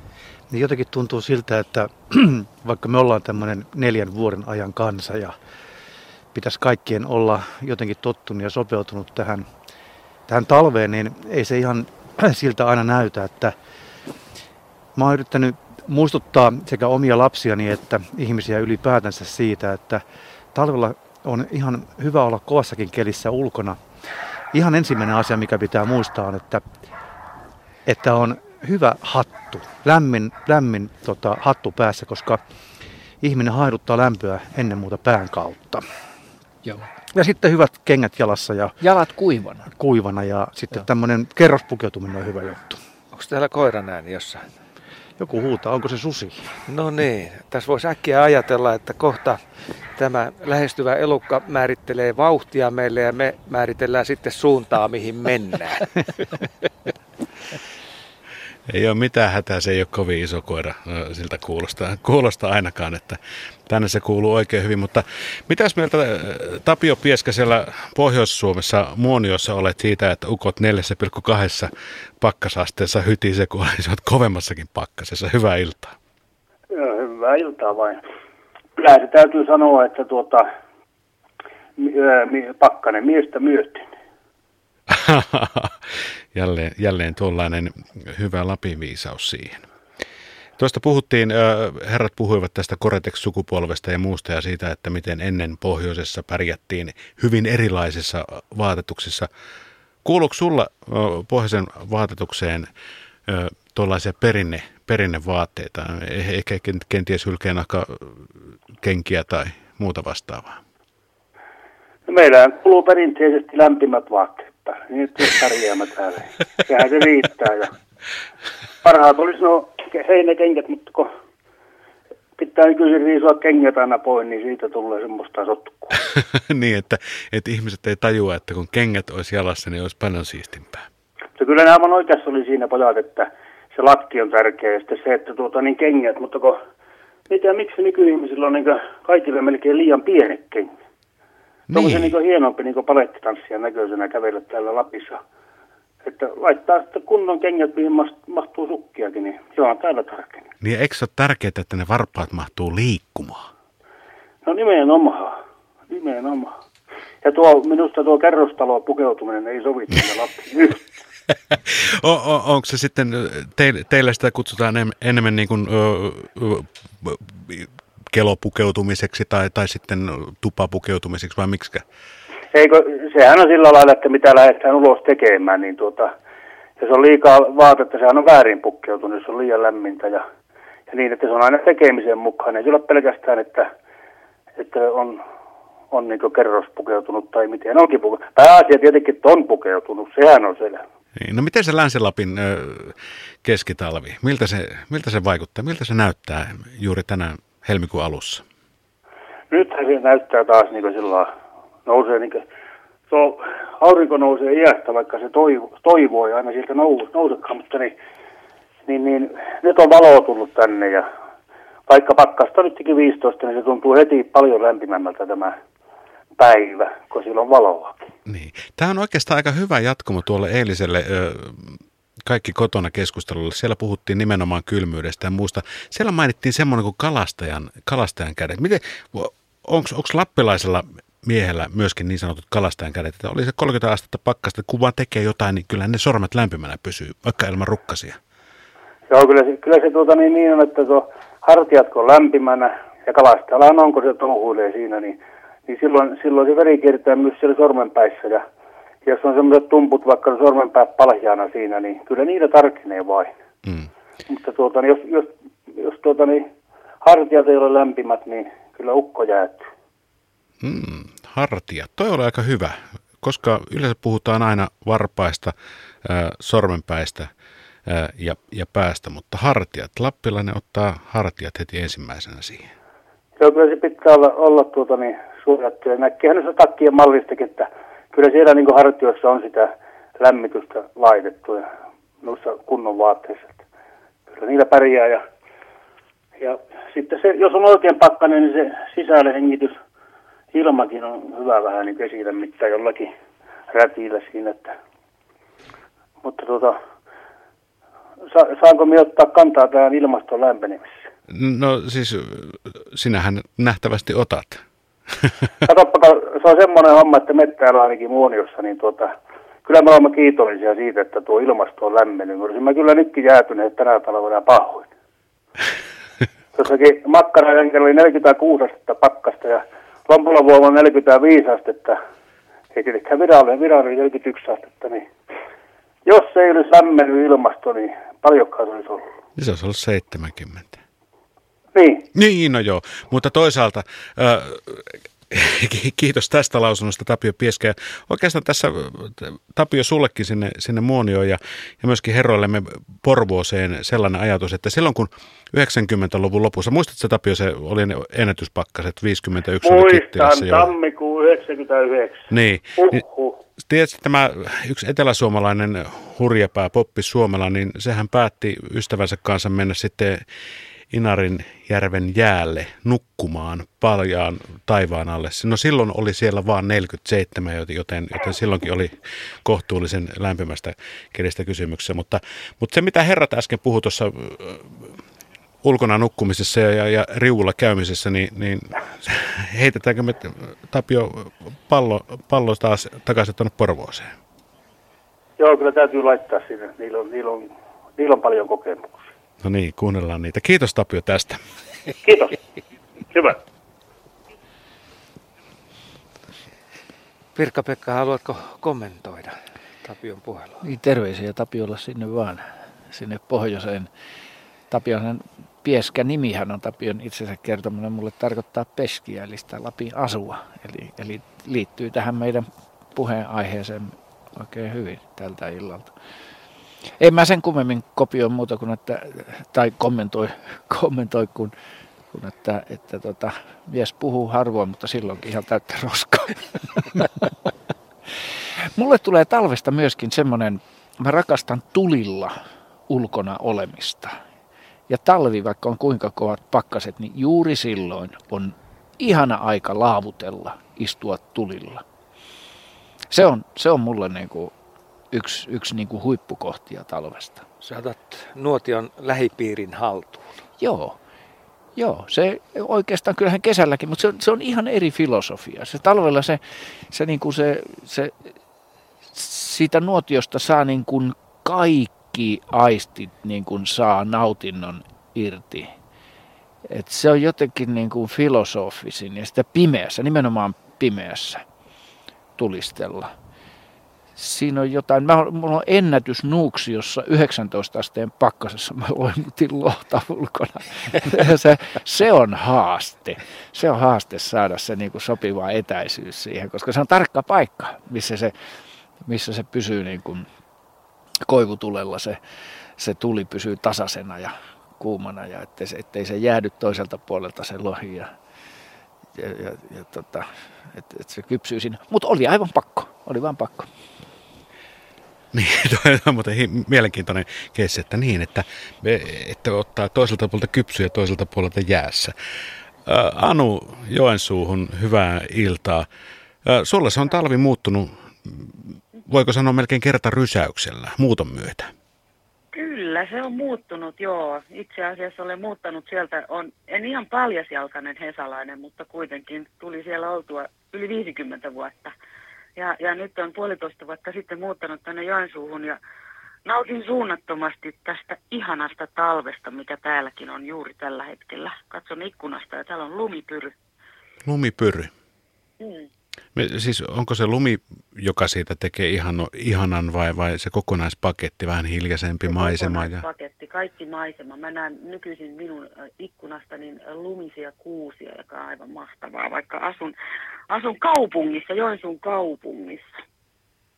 Niin, onko se pelkästään se, siirto sinne pohjoiseen tai pohjoisempaan täältä etelästä katsottuna niin, niin aiheuttanut tämän vai, vai, vai, vai onko siinä sitten myöskin jotain, jotain kaipuuta ollut sinne pohjoiseen juuri on. talven olen perässä? kaivannut kunnon talvia, Joo. kyllä. Mä olen iki onnellinen, että täällä on kunnon talvet. Tosin viime talvi oli huono talvi, mutta nyt on aivan unelma talvi ja kuulinkin, että siellä etelässä mun pojalta, että siellä on kuulemma melkein kevätkelit, että vettä ja loskaa riittää. Ja se, että mitä toi PP tuossa vähän kertoili aikaisemmin siitä, että minkälaisia tunnelmia ja fiiliksiä, niin mä nimenomaan koen tämän talven täällä että hyvin voimakkaasti, hyvin, hyvin, hyviä fiiliksiä tulee. Ja se, mikä mut on yllättänyt todella paljon, on se, että on tuolla metsässä kulkiessa lumisessa hangessa, niin tulee mieleen lapsuusmuistoja sieltä Helsingistä. Muistan sen, kun olen hiihtänyt sieltä, asunut Itä-Helsingissä, niin hiihtänyt suksilla kouluun, kansakouluun. Mm. Kyllä, täällä muutama vuosi sitten sai, sai myöskin hiihtää töihin ja, ja, ja kouluun ihan, ihan kaupunkialueella. Silloin taisit itsekin vielä täällä asua. Kyllä, joo, olen asunut, olen asunut. Ja mu- mu- jännästi tulee kaikkia semmoisia muistoja mieleen, jota ei ole muistanut. Ja muistanut, että tämä talvi, tämä ihana talvi, niin on tuonut niitä mulle mieleen. Ja sitten mä oon löytänyt täältä semmoisia ihania metsiä, että käyn siellä kesäisin kulkemassa ja syksyllä käyn keräämässä sieniä. Ja nyt oli myöskin ennen ennen kuin tänne satoi lumi, niin on välillä sellainen tunne, että mun on vaan pakko päästä metsään. Mä menen yksin, mä seison siellä ihan hiljaa, mä en liiku ja mä kuuntelen just niitä metsän ääniä. Ja, ja se oli myöskin voimakas kokemus silloin ennen kuin tulee lumi, kun metsä on ihan hiljainen, ei tuule, ei tapahdu mitään. Tavallaan niin kuin just se luonto odottaa sitä lunta. Ja, ja nyt olen käynyt samaisessa metsässä silloin, kun siellä on lunta. Se on ihanaa. Se on Niin, siis tuossa niin kun viitatte myöskin siihen, mitä herrat pu- puhuivat, että, että talvi-ihminen, kyllä me kaikki olemme talvi-ihmisiä, meidän vaan pitää kokea ja saada kokea se oikea, se kunnon talvi, se, se mikä meidän mielestämme ehkä se lapsuuden talvi oli. Joo, kyllä se. Minullekin on mun isä aikana niin äh, töistä kun tuli, niin tuota, lähdettiin aina usein ihan arki-iltaisinkin hiihtelemään sinne kalliolle siellä Helsingissä, mutta tota, niin ehkä se on sieltä lapsuudesta hmm. myöskin sitten tullut, että pidän niin paljon luonnosta. Ja nyt minusta tuntuu, että mä oon saanut niin kuin takaisin talven itselleni ja voin nauttia siitä. Ja tota, nytkin olin tyttäreni kanssa tuolla Kolilla just viikonloppuna, niin niin, niin tosi hieman ihmeteltiin sitä, että siellä ei ollut murtomaan latuja. Siitä huolimatta hiihdimme umpe hangessa, jota ei kovin montaa kilometriä jaksanut, että kävimme sitten siellä muuten vaan vaeltelemassa ja kävelemässä umpihangessa. Mä pyörin siellä hangessa. Ja Hei Anu, se on niin, kiitos, kiitos näistä ajatuksista, mutta mulla vaan herää kysymys, että, että entäs sitten, jos tämä kasvihuoneilmiö etenee hyvin vauhdikkaasti, eikä Joensuussakaan enää ole kohta kunnon talvia, niin muutatko sinä sitten Posiolle? Joo, sitten Se- se. 500 kilometriä lähdetään pohjoiseen päin. Sel, selvä juttu. Kiitos Ei tästä. Kiitos tästä soitosta Kiitos. ja katsotaan, Hei että jos hei. saadaan, hei hei, saadaan ö, vielä nuotiokeskustelu hetken kuluttua vähän lisää niin sanotusti klappeja tuonne liekkeen nuolemaan, mutta käydään siellä Porvoossa, siellä nuotiottoman, tulettoman nuotion ääressä. Joo, henkinen nuotio on aina tietysti täydessä roihussa ja siitä mukavasti pieniä kipinöitä sinkoilee ja sitten se värjää tätä ympäröivää maailmaa oranssin sävyiseksi. Musta on ollut kiva havaita tänä talvena, tuossa puhuttiin hiihtämisestä, että Helsingin keskuspuistossa, kun tuli lunta, niin ihmiset hiihtää. Mikä, siis, mi- mikä rikkaus, että meillä on sellainen pääkaupunki, jossa talvella voi ihmiset hiihtää keskellä kaupunkia. Siitä pääsee ihan Töölönlahdelle asti hiihtämään sieltä keskuspuiston kautta Mut Viirapolasta asti. Me tarvitaan olla sen ikäisiä herroja jo, että meille tämmöiset tutut kansalaistaidot, niin kuin hiihtäminen ja nuotion tekeminen ja sammuttaminen, kiehisten vuoleminen, sen kalan laittaminen ja, ja tuota, perkaaminen ja ruotiminen, niin ne on meille arkipäivää, mutta onko näin, että välttämättä tälle vähän nuoremmalle sukupolvelle ne ei olekaan enää niin itsestään selviä asioita osata. Niin, eiköhän se ole, eiköhän se ole, eiköhän se näin ole. Mutta kyllä mä nyt uskon, että, että, että sitä varten tässä kannattaa varmaan suu avata, että, että ihmiset, jotka ei ole sitä kokenut, niin, niin tota, sitä kannattaisi kokeilla. Sitä kannattaa tehdä, koska se, siinä on, se on yksi tapa mun mielestä nauttia talvesta. Nimenomaan olla tulilla, pimeällä, jopa kylmällä, juuri sellaisilla säillä, milloin ei edes erkkikään lähde ulos, että ei avaa ovea. Niin siinä on jotain sellaista, mikä on niin kuin, kun mä tykkään olla myöskin yksin, ja nimenomaan yksin näin, niin mä jaan sen luonnon kanssa. Se on meidän yhteinen salaisuus. Siinä on joku semmoinen jännä selittämätön juttu, että me ollaan voiton puolella. Eli sillä tavalla, että ne ihmiset, jotka on nyt tuolla sisällä lämpimissä, niin ne jää kaikesta tästä paitsi, että mikä on mun mielestä sääli. Että jotenkin aivan sama nyt sitten talvella puhun kesäaamusta, että kun äh, valoisia kesä, kesäkuun ensimmäisiä öitä ja, ja kesäkuun sitä yölaulajien ihanaa pursuavaa kesäyön valoa, niin kun sä valvot sen yön ja sen aamun herääminen siihen paratiisin runsauteen, tuoksuihin, väreihin, valoihin, ääneen, niin sen ihanampaa hetkeä ei voi olla, että sä oot valvonut ja se aamu palkitsee sen yön. Ja ihmiset nukkuu, niin mä, mun mielestä ne nukkuu onnensa ohi. Ja nyt paasaan, mutta paasaan sydämestä sen, että ihmiset kokekaa edes kerran elämässänne tämä. Selvinpäin keskellä luontoa valvokaa se kesäyö ja katsokaa miten kaunis se on. Sama voi sanoa talvesta. Lumikenkäily pakkas kuutamossa. Se on aivan unohtumaton kokemus. Ja oikeasti hei, ei tarvi kuin se yksi retki. Ja se voikin Joo. jättää sut kiinni näihin asioihin. No, koska se kokemus on niin valtava. Joo, mutta tehkää se. Niin. Isolla, isolla Mä oon itse havainnut sellaisen asian, että aika monelle, Joo. Aika monelle tota, nimenomaan se talvena, talvella retkeileminen on, on jollakin tavalla kova juttu ja se jättää semmoisen muistijäljen.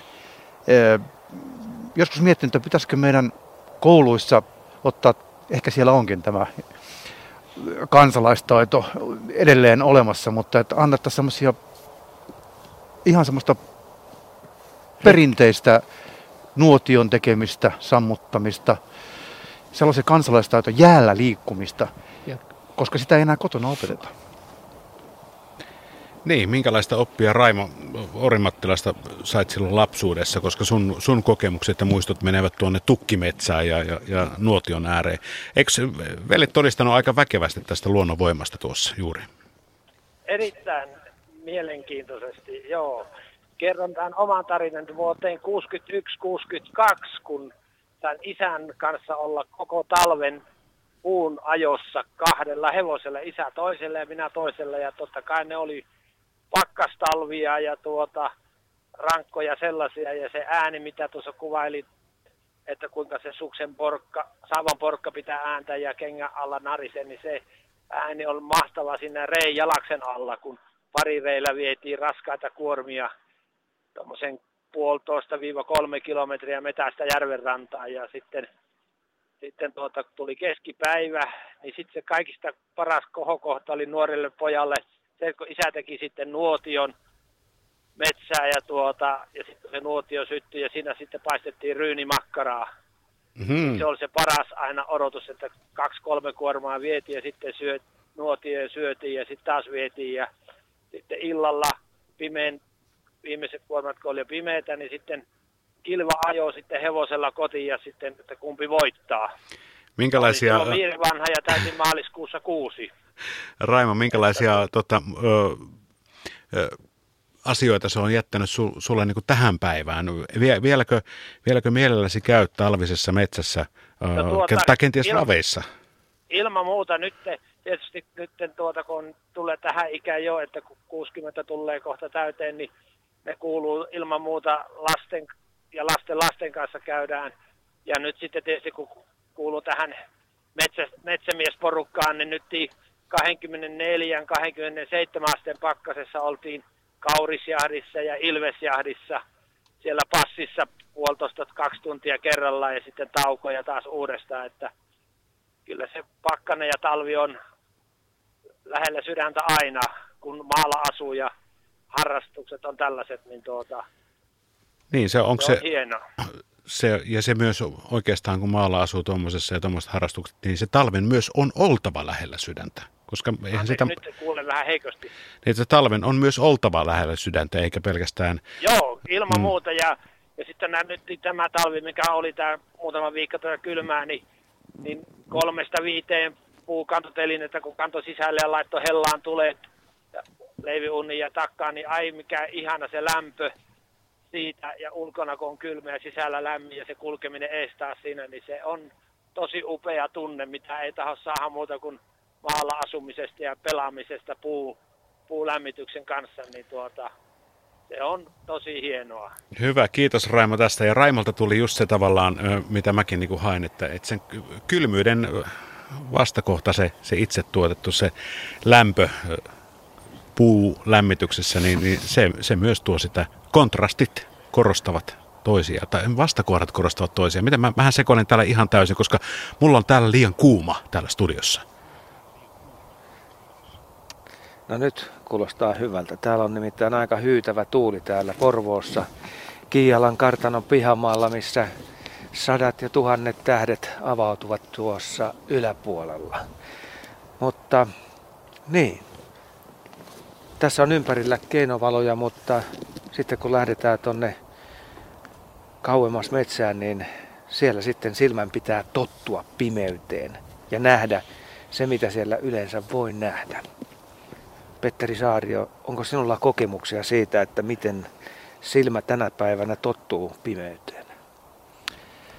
No ihmisten hämärä näkö on jollakin tavalla heikkenemässä ihan tutkijoidenkin mukaan ja ehkä syynä on se, että keinovalo tunkeutuu vähän niin kuin melusaaste niin joka paikkaan. Ja tietysti silloin tarve erottaa asioita hämärässä sitä ei ole samalla tavalla kuin entisaikana. Ja, ja onhan se aika huolestuttavaa, jos meiltä ikään kuin katoaa kyky nähdä hämärässä ja liikkua ja toimia hämärässä tämän keinovalon takia, lisääntyneen keinovalon takia. Virka-Pekka, olet usein yöllä liikkeellä. Silmä tietysti kestää oman aikansa tottua pimeyteen, mutta, mutta tämä on aika huolestuttava ilmiö. Joo, tuosta mä pikkusen laajennan siihen, toi herättää musta niinku semmoisen aavistuksen, että rohkenisko väittää, että ihmisen aistit rappeutuu. Tämä on evolutiivinen kysymys ja vähän tämmöinen eksistentiaalinen pitempiaikainen kysymys, mutta mä luulen, että samalla tavalla kun me puhutaan oikeutetusti siitä, että me erkaannutaan luonnosta – ja tämän ympäristön merkityksestä ihmisen olemassaololle, ihan globaalista merkityksestä. Tähän, tähän on jo todettu, että tämä maapallon kantokyky tällä elämänmenolla, mitä ihminen pitää, koska kaikki tämä materia, minkä ihminen muuttaa tähän olomuotoon pärjätäkseen ihmisenä, on pois siitä kierrosta, mikä on ihmisen ihmisenä olemassaolon edellytys. Eli me ollaan kadotettu ihan oikeasti se suhde siihen luontoon, se ymmärrys, miten se toimii. Miksi meidän aistit tekisi sillä kohtaa poikkeuksen? Mitä kauemmas me loitonnutaan tähän keinotekoseen ihmisen luomaan ympäristöön, siitä alkuperäisestä luonnosta, jota tuskin enää nyt enää kauheasti on olemassa ja yhä ehtyy, niin kyllähän meidän niin kuin aistit sen myötä rappeutuu. Ikävä kyllä. Me eletään keinotekoisessa aistimaailmassa. Me luodaan sitä itse. Jos otetaan esimerkiksi tuoksut. Ihminen ei säilyäkseen ihmisenä tarvitse tuoksua enää juuri missään. Millään tavalla ikään kuin säilyäkseen ihmisenä. Kuulo. Meidän ei tarvitse niin kuin kauheasti niin kuin ponnistella. Me ollaan, me ollaan totuttu jo siihen, että koko aika on jonkunlainen keinotekoinen äänimatto. Valo on keinotekosta valoa. Me, että jos me halutaan herkistyä luonnon aistimukselle luonnossa, meidän täytyy pikkusen nähdä vaivaa ja ponnistella sen eteen, mikä on mun mielestä sääli. Ja tästä mä teen sen johtopäätöksen, että me pikkusen ollaan rappeuttamassa näitä, kun me ei enää tarvita sitä herkkyysasteikkoa, mitä meidän aisteissa on taiteilijat sitä pystyy vielä ja, ja niin kuin ja, ja luonto, ihmiset, jotka ymmärtää sen päälle, niin se lisää vaan sitä nautintoa. Et musta se on sääli. Et, et, mä väitän, että, että toi, mun ei ole vaikea uskoa, että, että tota, hämärän näkö olisi ihmisillä niin kuin heikentynyt. Se on aika hämmentävää, että kun Suomi itsenäistyi ää, vajaa sata vuotta sitten, niin 16 prosenttia ihmisistä asui kaupungeissa. Nyt vajaa sata vuotta myöhemmin 16 prosenttia on jäljellä maalla. Eli meidän kokemus arjesta ja meidän elinympäristöstä, se on muuttunut muutamassa sukupolvessa täysin dramaattisesti. Ja vaikka tämä kulttuurievoluutio laukkaa paljon nopeammin kuin tämmöinen evoluutio, lajien kehittyminen, niin mä uskallan kyllä väittää se, että ihminen on vähän hukassa. Että me, me eletään semmoisessa keinotodellisuudessa, jossa meidän aistit on niin kuin marginaalisessa käytössä. Ja useinhan me ajatellaan, että me ollaan jotenkin ylivoimaisia eläimiä, ihmiseläimiä, joilla on niin kuin parhaat hoksottimet, mutta se voi olla, että meillä on aika hyvä prosessori täällä päässä, joka äärimmäisen vajavaisista aisteista, jota me vielä itse rajoitetaan, niin luo jotain käsitystä maailmasta. Ja mulla on kyllä itsellä semmoinen ikävä tuntuma, että ihmisten käsitys tästä luonnonympäristöstä, se kans kapenee koko ajan ja se ymmärrys. Ja siitä voi olla aika kohtalokkaita seurauksia. Mä oon, mä oon täsmälleen samaa mieltä. Ja se on musta suuri sääli, että jos ihminen menee pikkusenkin pimeään metsään, mikä mun mielestä, kun puhutaan oikeasta pimeästä metsästä eikä kaupunkipuistosta, niin se on turvallisimpia paikkoja ihmisen olla. Kuuluu pieni risahdus. Mikähän siellä on? Nyt se tulee ja tappaa minut. Mikä se? Ihminen on omien, omien mielikuvitustensa niin kuin tämmöisen niin kuin pelon vanki, mikä on aivan sisäsyntyistä. Ihmistä ei uhkaa luonnossa, mä väitän, yhtään mikään. Jokainen eläin, kun haistaa ihmisen, vaikka se olisi nälkäinen susilaumakin, niin kyllä se ihan ensimmäisenä lähtee ihmistä karkuun ei, mä, mä en jaksa uskoa, että ihminen kuuluu minkään petoeläimen luonnolliseen ruokavalioon. Hei, otetaan tämä tähti taivas, sen havainnointi ja kokeminen. Kaupungissa, mut Niin, hyvä, hyvä. Eli meni luennoksi. Mä okay, menin no niin. tähtiin. Mä hyvä. menin tähtiin ja tähän hetkeen. Sen ja tähän hetkeen. hyväksyä. Hyvä, kyllä. Eli tähti taivas, sen havainnointi on siis kaupungissa aika hankalaa. Eli jos sen haluaa täyteläisesti nähdä, niin pitää mennä sillä tavalla etäälle näistä keinovaloista, että siellä ollaan pelkästään tähtien alla. Tähän Erämaan lumosarjaan, mikä nyt siis alkaa eh, helmikuun lopulla TV yhdessä pyöriä, niin yhtenä meidän keskeisenä ajatuksena oli pyrkiä tallentamaan ei pelkästään eläimiä ja maisemaa, vaan myös hiljaisuutta, etäisyyttä, valoa, pimeyttä ja muun muassa tähtitaivasta, revontulia. Ja se on, vaikka itse liikun useamman kuukauden vuodesta tuolla luonnossa, niin aina kun pääsee pimeään paikkaan kirkkaalla yökelillä ja näkee sen Milky Wayn, tämän linnunradan, niin se on, se on, tai, se on sananmukaisesti taivaallinen kokemus. Mutta eikö talvi ole juuri parhaita aikoja sen On, on. Ja se, se jollakin tavalla on myös sillä tavalla hirveän lohdullinen ja terapeuttinen, että silloin niin kuin se asettaa sen oman itsensä mittakaavaan, Joo. ymmärtää tämän oman Joo. pienuutensa tässä universumin äärettömyydessä. Niin, ja tämän meidän niin sanotun maailmamme, mitä me käsitetään tällä meidän maapallolla, niin se on ihan ihan yksi ja se ja sama, puhutaanko sinusta yksilönä vai siitä pallosta, koska se mm. mittasuhde on niin suuri. Se on huimaava.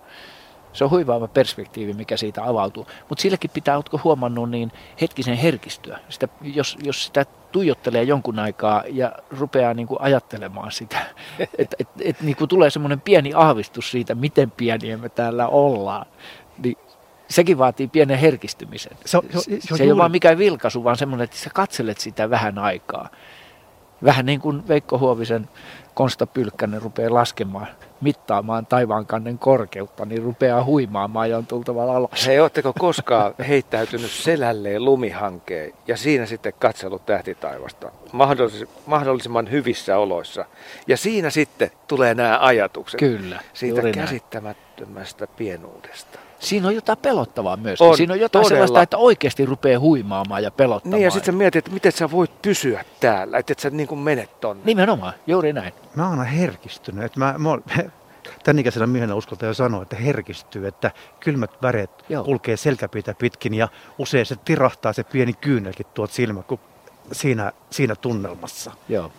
Talvi on myöskin lumienkeleiden teon parasta aikaa. Näin on. Joo, juhannuksenakin, jos sataa, niin on niitä mukava uikkarit jalassa tehdä lumienkeleitä. Mutta Lauri Porvoosta, sä taidat olla aika, aika lähellä herroja myöskin mentaalisesti, nimittäin tähden lennoista ja avaruuden syvyydestä sinullakin on, on meille kerrottavaa ja valistettavaa. Porvoossahan on herratkin ovat. No niin, näin, näin todella on. Ja tuota oli aika yllättävää ja kiva kuulla, että olette siellä Porvoossa, koska, tai Kialassa, koska tuota, tämä oma ava- avaruudellinen kokemus, ö, öinen näky, niin tuota, liittyy nimenomaan Kialaan. Ja tuota, ajankohta oli muistaakseni joskus tuossa 90-luvun loppupuolella 98 tai 99 syksyllä, eli olisiko nyt ajankohta ollut marraskuun loppupuolta. Ja silloin oli tällainen tähden lento ajankohta. Eli siitä jo ennakkoon kerrottiin, että kyseisenä iltana sitten on tähdenlentoja nähtävissä. Ja, ja tuota, siinä Kiijalan kartanon eteläpäädyn portailta katselin taivaalle. Silloin ei ollut vielä tätä kuninkaan porttia valoineen, että se ei häirinyt. Nythän se näkyy aika kirkkaana siellä. Ja tuota, oli, tämä avaruuden valaistus oli käsittämättömän hieno. Kuu oli, oli tuota jollain sivulla ja sitten, ja sitten niin tuota tuli sellainen vaikutelma, että se avaruuden syvyys on jollain tavalla niin kuin ymmärrettävissä. Ja sieltä sitten putkahti muutama tähdenlento sitten ja, ja tuota, se oli kyllä elämyksellistä. Ja mä en ole nyt vielä monesti tällaisina tähtiiltoina ja öinä, kun yrittää saada sitä tunnetta palautumaan, niin ei oikein onnistu, koska, koska se valo ei aina välttämättä ole se, mikä, mikä pitäisi olla silloin, jos haluaa nähdä sinne, sinne vähän syvemmälle. Hieno, hieno kokemus ja, ja juuri sieltä, missä herrat parhailla ovat, vai, vai tota, tästä oikeastaan voisi tuonne Petterille heittää tuosta valosta ja valon merkityksestä tuohon tohon syvyyteen. Minusta tuntuu, että sieltä voisi tulla aika, aika mittava luentokin siitä, koska sä oot kuvannut niin paljon suomalaista ja, ja talvista luontoa. Joo, tota, niin kuin äsken tuossa puhuttiin tästä tähtitaivaan näkemisestä ja pimeällä valo jollakin tavalla saa niin kuin ihmisen herkistymään. Ja silloin kun se on tuommoista luonnonvaloa, eli taivaista valoa, niin, niin siinä ikään kuin löytää itsestä semmoisia tuntoja ja tun, tunnelmia, jota ei milloinkaan muulloin tunne. Ja jos tässä iässä vielä kokee ikään kuin jonkun uuden tunteen ja tunnelman, niin se on, mikään ei ehkä ole sen hienompaa. Se on kyllä todella sääli, että, että tämä valo saaste on niin, niin mahdottoman kaikkialle työntyvä täällä kaupunkiympäristöissä, että täällä sellaista, sellaista fiilistä on aika mahdoton kokea. Itsellä on sellainen tapa, että jos on täällä ja, ja sit sattuu semmoinen hyvä keli, että on kirkas tähtitaivas, niin usein lähden sitten jonnekin. Tässä onneksi on tuota saaristoa ja semmoisia alueita, missä vielä se valokajo ei niin kauhean ää, hallitseva ole, että voi tuntea sen, sen linnunradan. Se on kyllä todella, todella syvä tuntemus ja kokemus aina, kun sen kokee. Hei, tähän jos vielä lisätään vaikka täysikuu ja sä lähdet hiihtämään vaikka sinne merenjäälle ja sitten katselet ympärille, niin melkein jokaisen jääkiteen heijastuksen sä voit havaita siinä. Ja sä hämmästelet, että miten oikeasti tämä on mahdollista yöllä liikkuessa. Näin on. Kuutamo yö ja, ja kirkas pakkaskuutamo yön valo lumisessa metsässä ei vertaudu mihinkään valokokemukseen. Ja siinä, siinä se kuuhan heijastaa lasketusti suurin piirtein 30 prosenttia siihen lankeavasta auringonvalosta takaisin maahan päin. Ja se on vaikea uskoa, koska, koska tota, se tuntuu paljon kirkkaammalta se valo. Mutta se, se valo on omituisen satumainen ja siinä, siinä mun mielestä, kun se, se niin kuin, se ei ole valoa, vaan sen valon tekee ne varjot, mitkä on siinä kuutamoisessa metsässä. Ja se varjo on sininen, ja kun sekään ei ole niin kuin pimeätä, niin mun mielestä se kuun, kuun niin kuin valot, varjo tekee sen valon näkyväksi. Että jos se olisi sitä tasasta niin kuin aavikkoa, niin se, se, se, ei, se ei olisi niin sävykäs se valo, mutta se on satumainen. Ja se hiljaisuus ja se tähtitaivas. Et se, se, se, on niin kuin, se, se on jotain niin, kuin niin kaunista ja siinä ei ole mitään, mitään niin kuin keinovaloa lähelläkään, eikä mikään vertaudu siihen mikään keinovalo. Se on, se on, se on maagista, se on mykistävää. Että, että musta lumikenkä kävely, jota nuuksi, jos olen kokenut näitä useampana talvena kyllä näitä, että kun tulee pakkanen ja on kuutamo yö, niin mä en voi mennä nukkumaan. Oli seuraavana päivänä kuinka aikainen herätys tahansa tai mitä vaan, mun on aivan pakko mennä. Ja sitten se kävelykin on semmoista varovaista, ettei mä riko, ettei se kenkä, ettei se lumikenkä narsku liikaa, vaikka siellä ole mitään niin kuin, niin kuin, mutta mä en halua minkään rikkovan sitä lumoa, mikä siitä syntyy. Ja sitten mä pysähdyn vaan katsomaan ympärilleni ja olemaan hiljaa siinä. Ja sitten kun ne puut alkaa paukkua siinä pakkasessa, tästä mä oon puhunut aikaisemminkin, niin se pakkana ja valo, se kuutamo soittaa sitä erämaata. Ja se on, se, se on just semmoisia hetkiä, joista mä liikutun. Mä oon itse tuossa, kun tehtiin sitä erämaallumo-sarjaa, niin pohtinut tätä sanaa erämaa. Että helposti ajatellaan niin, että kokeakseen syviä tunteita luonnossa – täytyy lähteä jonnekin kauas, etäälle, Lappiin, Pohjois-Karjalaan, Koillismaalle. Mutta itse asiassa aika tärkeä havainto mun mielestäni on se, että sen erämaan lumon ja sen luonnon lumon ja tällaiset tunnelmat voi tuntea lähimetsässä silloin, kun menee silloin sinne, kun ei kaikki muut ole. Ja tämän takia ne aamut ovat aivan kultaakin arvokkaampia. Miten se on Samulin kokemus? Sulla on, on nimenomaan tuollainen erämaa-kokemus. Vaikka Vantaalta soitteletkin, niin ihan Inarijärven, Inarijärven erävaellukselta tähdenlentojen katselusta. No se ei varsinaisesti ollut erävaellus, mutta tuota, kokemus oli aivan uskomaton. Mä olin joulukuussa 99, eli 15 vuotta sitten Inarin Kaamasessa kouluttamassa eräoppaita. Ja tuota sitten sitten tuota pakattiin tavarat parin transittiin ja ajettiin Sevettijärven suunnalle parikymmentä kilometriä, ja äh, jossa tuota, saamelaisalueen ammatillisella koulutuskeskuksella, eli Saakilla on tämmöinen erä- tai kalakämppä.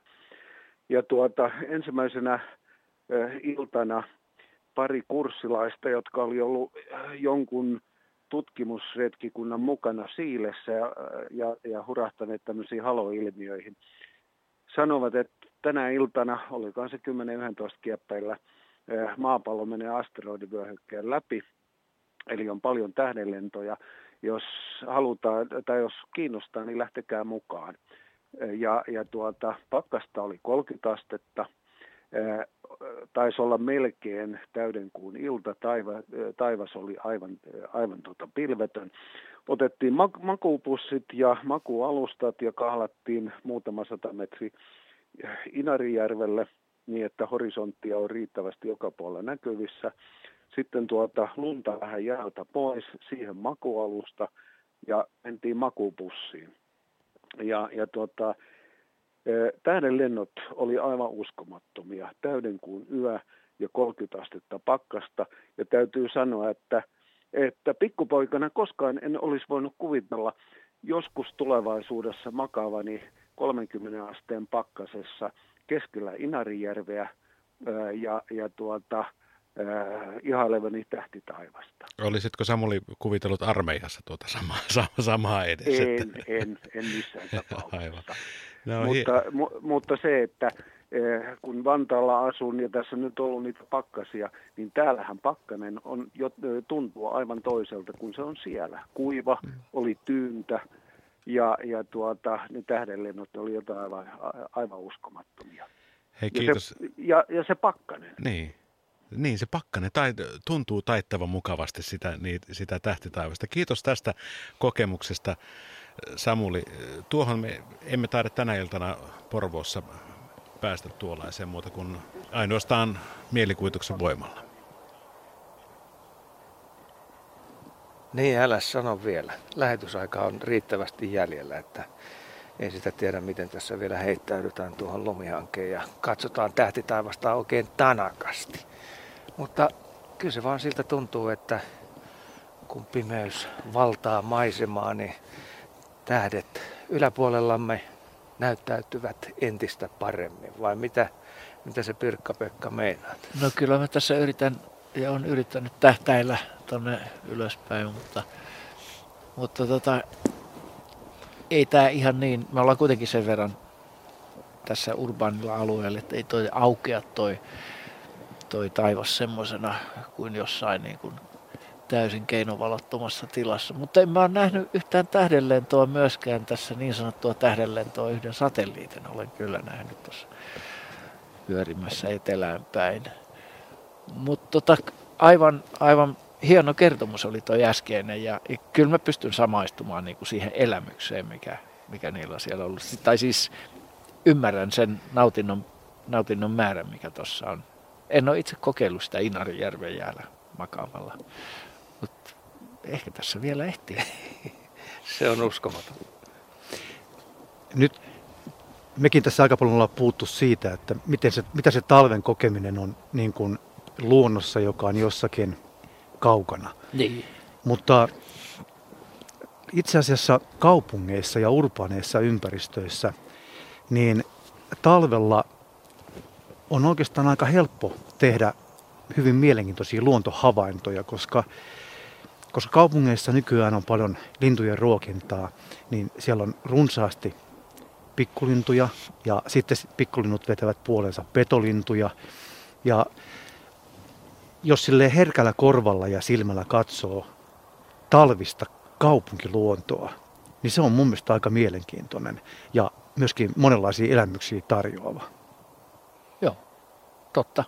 Nyt, ja sitten kun katsotaan tätä, puhutaan urbaanista ja talvesta, niin kyllähän tässä nyt on keskuspuistossa Helsingissä jo tiaiset ollut äänessä heti tammikuun vaihduttua, että 11. päivä mä olin ensimmäisen kerran kuulin talitiaisen. Sitten siellä on jo sinitiainen ja kuusitiainen on äänessä.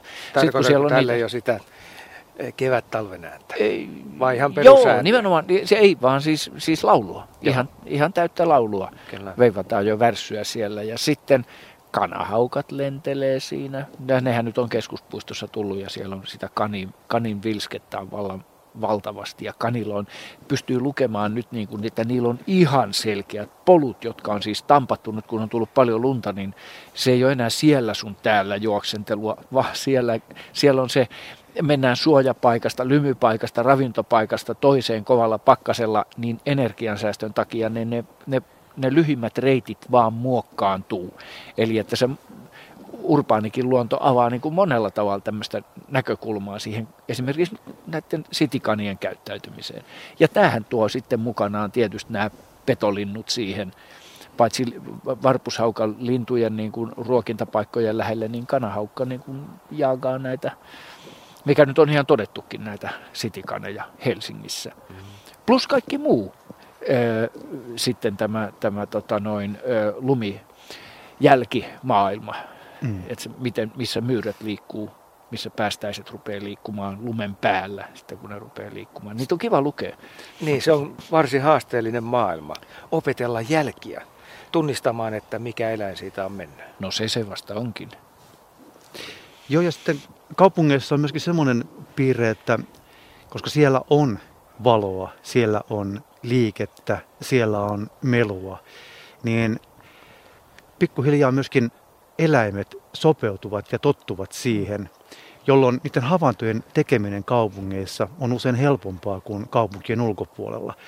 Ja aika mielenkiintoinen asia on myös se, että kun on tutkittu esimerkiksi Helsingissä, mutta vaikkapa Berliinin ympäristössä sitä, että mehän usein ajatellaan, että luonto on monimuotoisempaa kaupunkien ulkopuolella.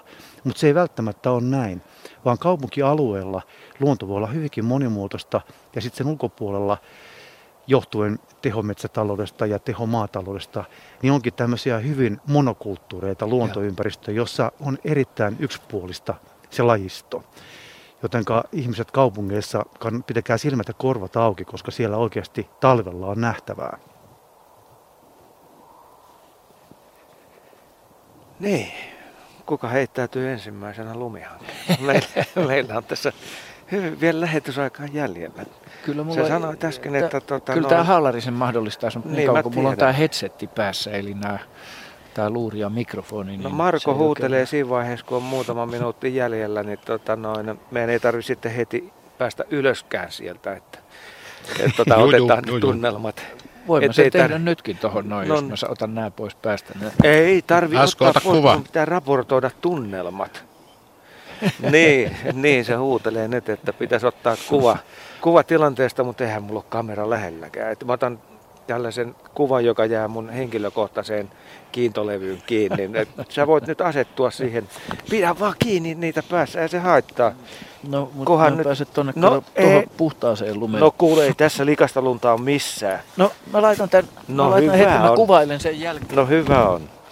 No niin, sinne se Pirkka-Pekka menee nyt lumihankeen ja Mikke Andersen ottaa kuvan.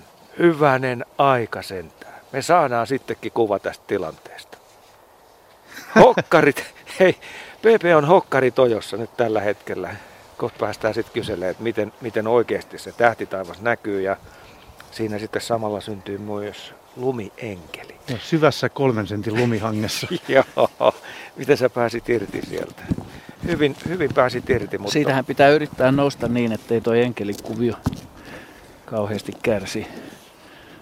No, Miltä tuntuu? kivalta.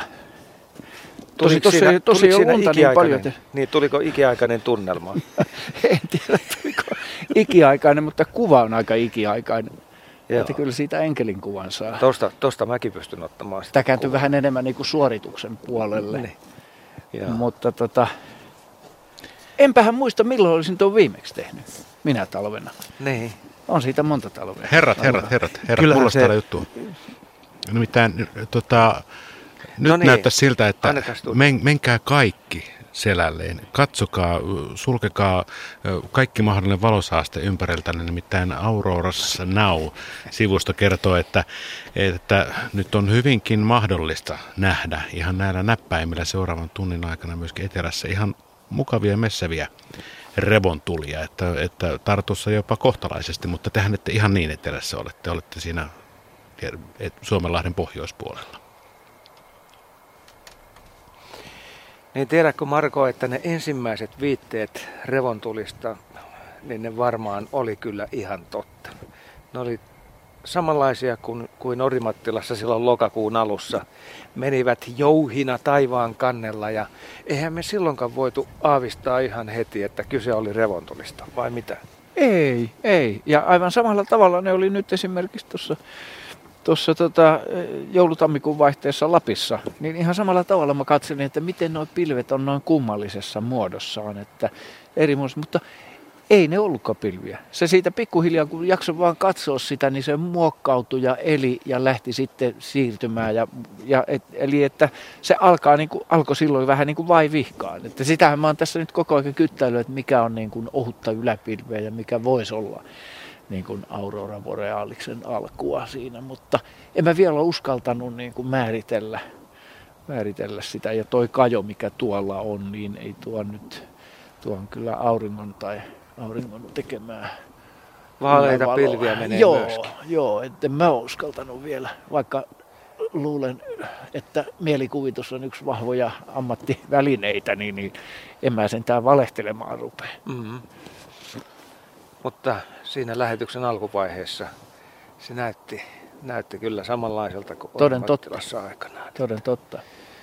Ei siinä mitään, mutta jos indeksit näyttää siltä, että revontulia on havaittavissa, niin pitää sitten lähteä oikeasti hei sinne, missä, missä ei sitten keinovaloja ole lähettyvillä. Joo, näin se on. Näin se on. Jatketaan tarkkailua. Joo, ja Markon ohjeiden mukaan niin kohta heittäydytään tuohon kolmesenttiseen hankkeen ja ruvetaan, ruvetaan tarkkailemaan, että mitä kaikkea toi taivaan kanssa näin talvella meille sitten tarjoilee. Joo, mutta tähdet näkyy. Tähdet näkyy hyvin. Ihan viimeisen päälle. Mutta hyvä, että Mikke kävi ottamassa susta kuvan, koska tota, mä tiedän, että toi oli kyllä sangen harvinainen tilanne. Niin kuin itse pääsit sitä todistamaan, että, että ihan alinomaan et makoile samalla tavalla. No en, en, en. Se tuntui kivalta. Kivalta tämä hallari vaan ei antanut kauhean laajoja, laajoja kaari, että tuolla enkelillä ei ole mitenkään kauhean kantavan näköiset siivet. Mutta tämä oli ennen vanhaan ihan tavallista tehdä kuvioita. Kyllä, kyllä. Niin, ja sitten oli myöskin lapsena kaiken näköisiä talvileikkejä, kuten esimerkiksi Valliherra. No niin.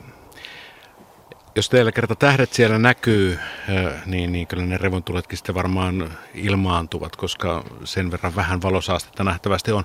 Toki tietysti uusi kuu, eli, eli kuu, ei, kuu ei myöskään häiritse tuota revontulien näkemistä. Ja, ja mitä noihin kuvioihin hangesta tulee, niin, niin voitte te niitäkin käydä tekemässä ihan seisaltaankin, vaikkapa Was Here tai muuta kirjoittamassa. Tällaista tänään Luontosuomen talvilähetyksessä. Miehemme tuolla paikan päällä Kiialan kartanon maisemissa revontuleja, revontulta ääntä ja, ja, ja muuta metsästävät olivat Pirkka-Pekka Petelius, Asko Hautaaho ja ja sitten Petteri Saario, miehen, jonka ohjelma käynnistyy sitten helmikuun 28. päivä. Ja tuosta luontoista, talvesta luontoa, sitä on, on ihailtavissa myöskin tuolloin. Ei muuta kuin, kun minä tästä lasken kolmeen, niin headsetit pois päästä ja saman tien sitten niitä lumienkeleitä tekemään ja Mikke kuvaamaan ja laittamaan niitä. Sitten vaikkapa Radio Suomi hashtagillä luonto hashtagillä tuonne Twitterin ihmeellisen maailmaan, niin saa kaikki muutkin ihailla. Kiitos herrat. Sanotaanko yhdessä hei hei? Kiitoksia he, kaikille. Kiitos ja hei hei. hei. Noin, tulihan se sieltä. Se on mukavasti, kun kulkee pitkiä piuhoja pitkin tämä meidän lähetyksemme välillä, vaikka tuossa aivan läheisyydessä onkin. Tämä siis Luontosuomen talvilähetys. Minä olen Marko Miettinen. Ja jatkan sitten Metradion merkeissä heti tuossa kello 20 uutisten ja urheiluradion jälkeen. Nyt tarkistamme jälleen kellon.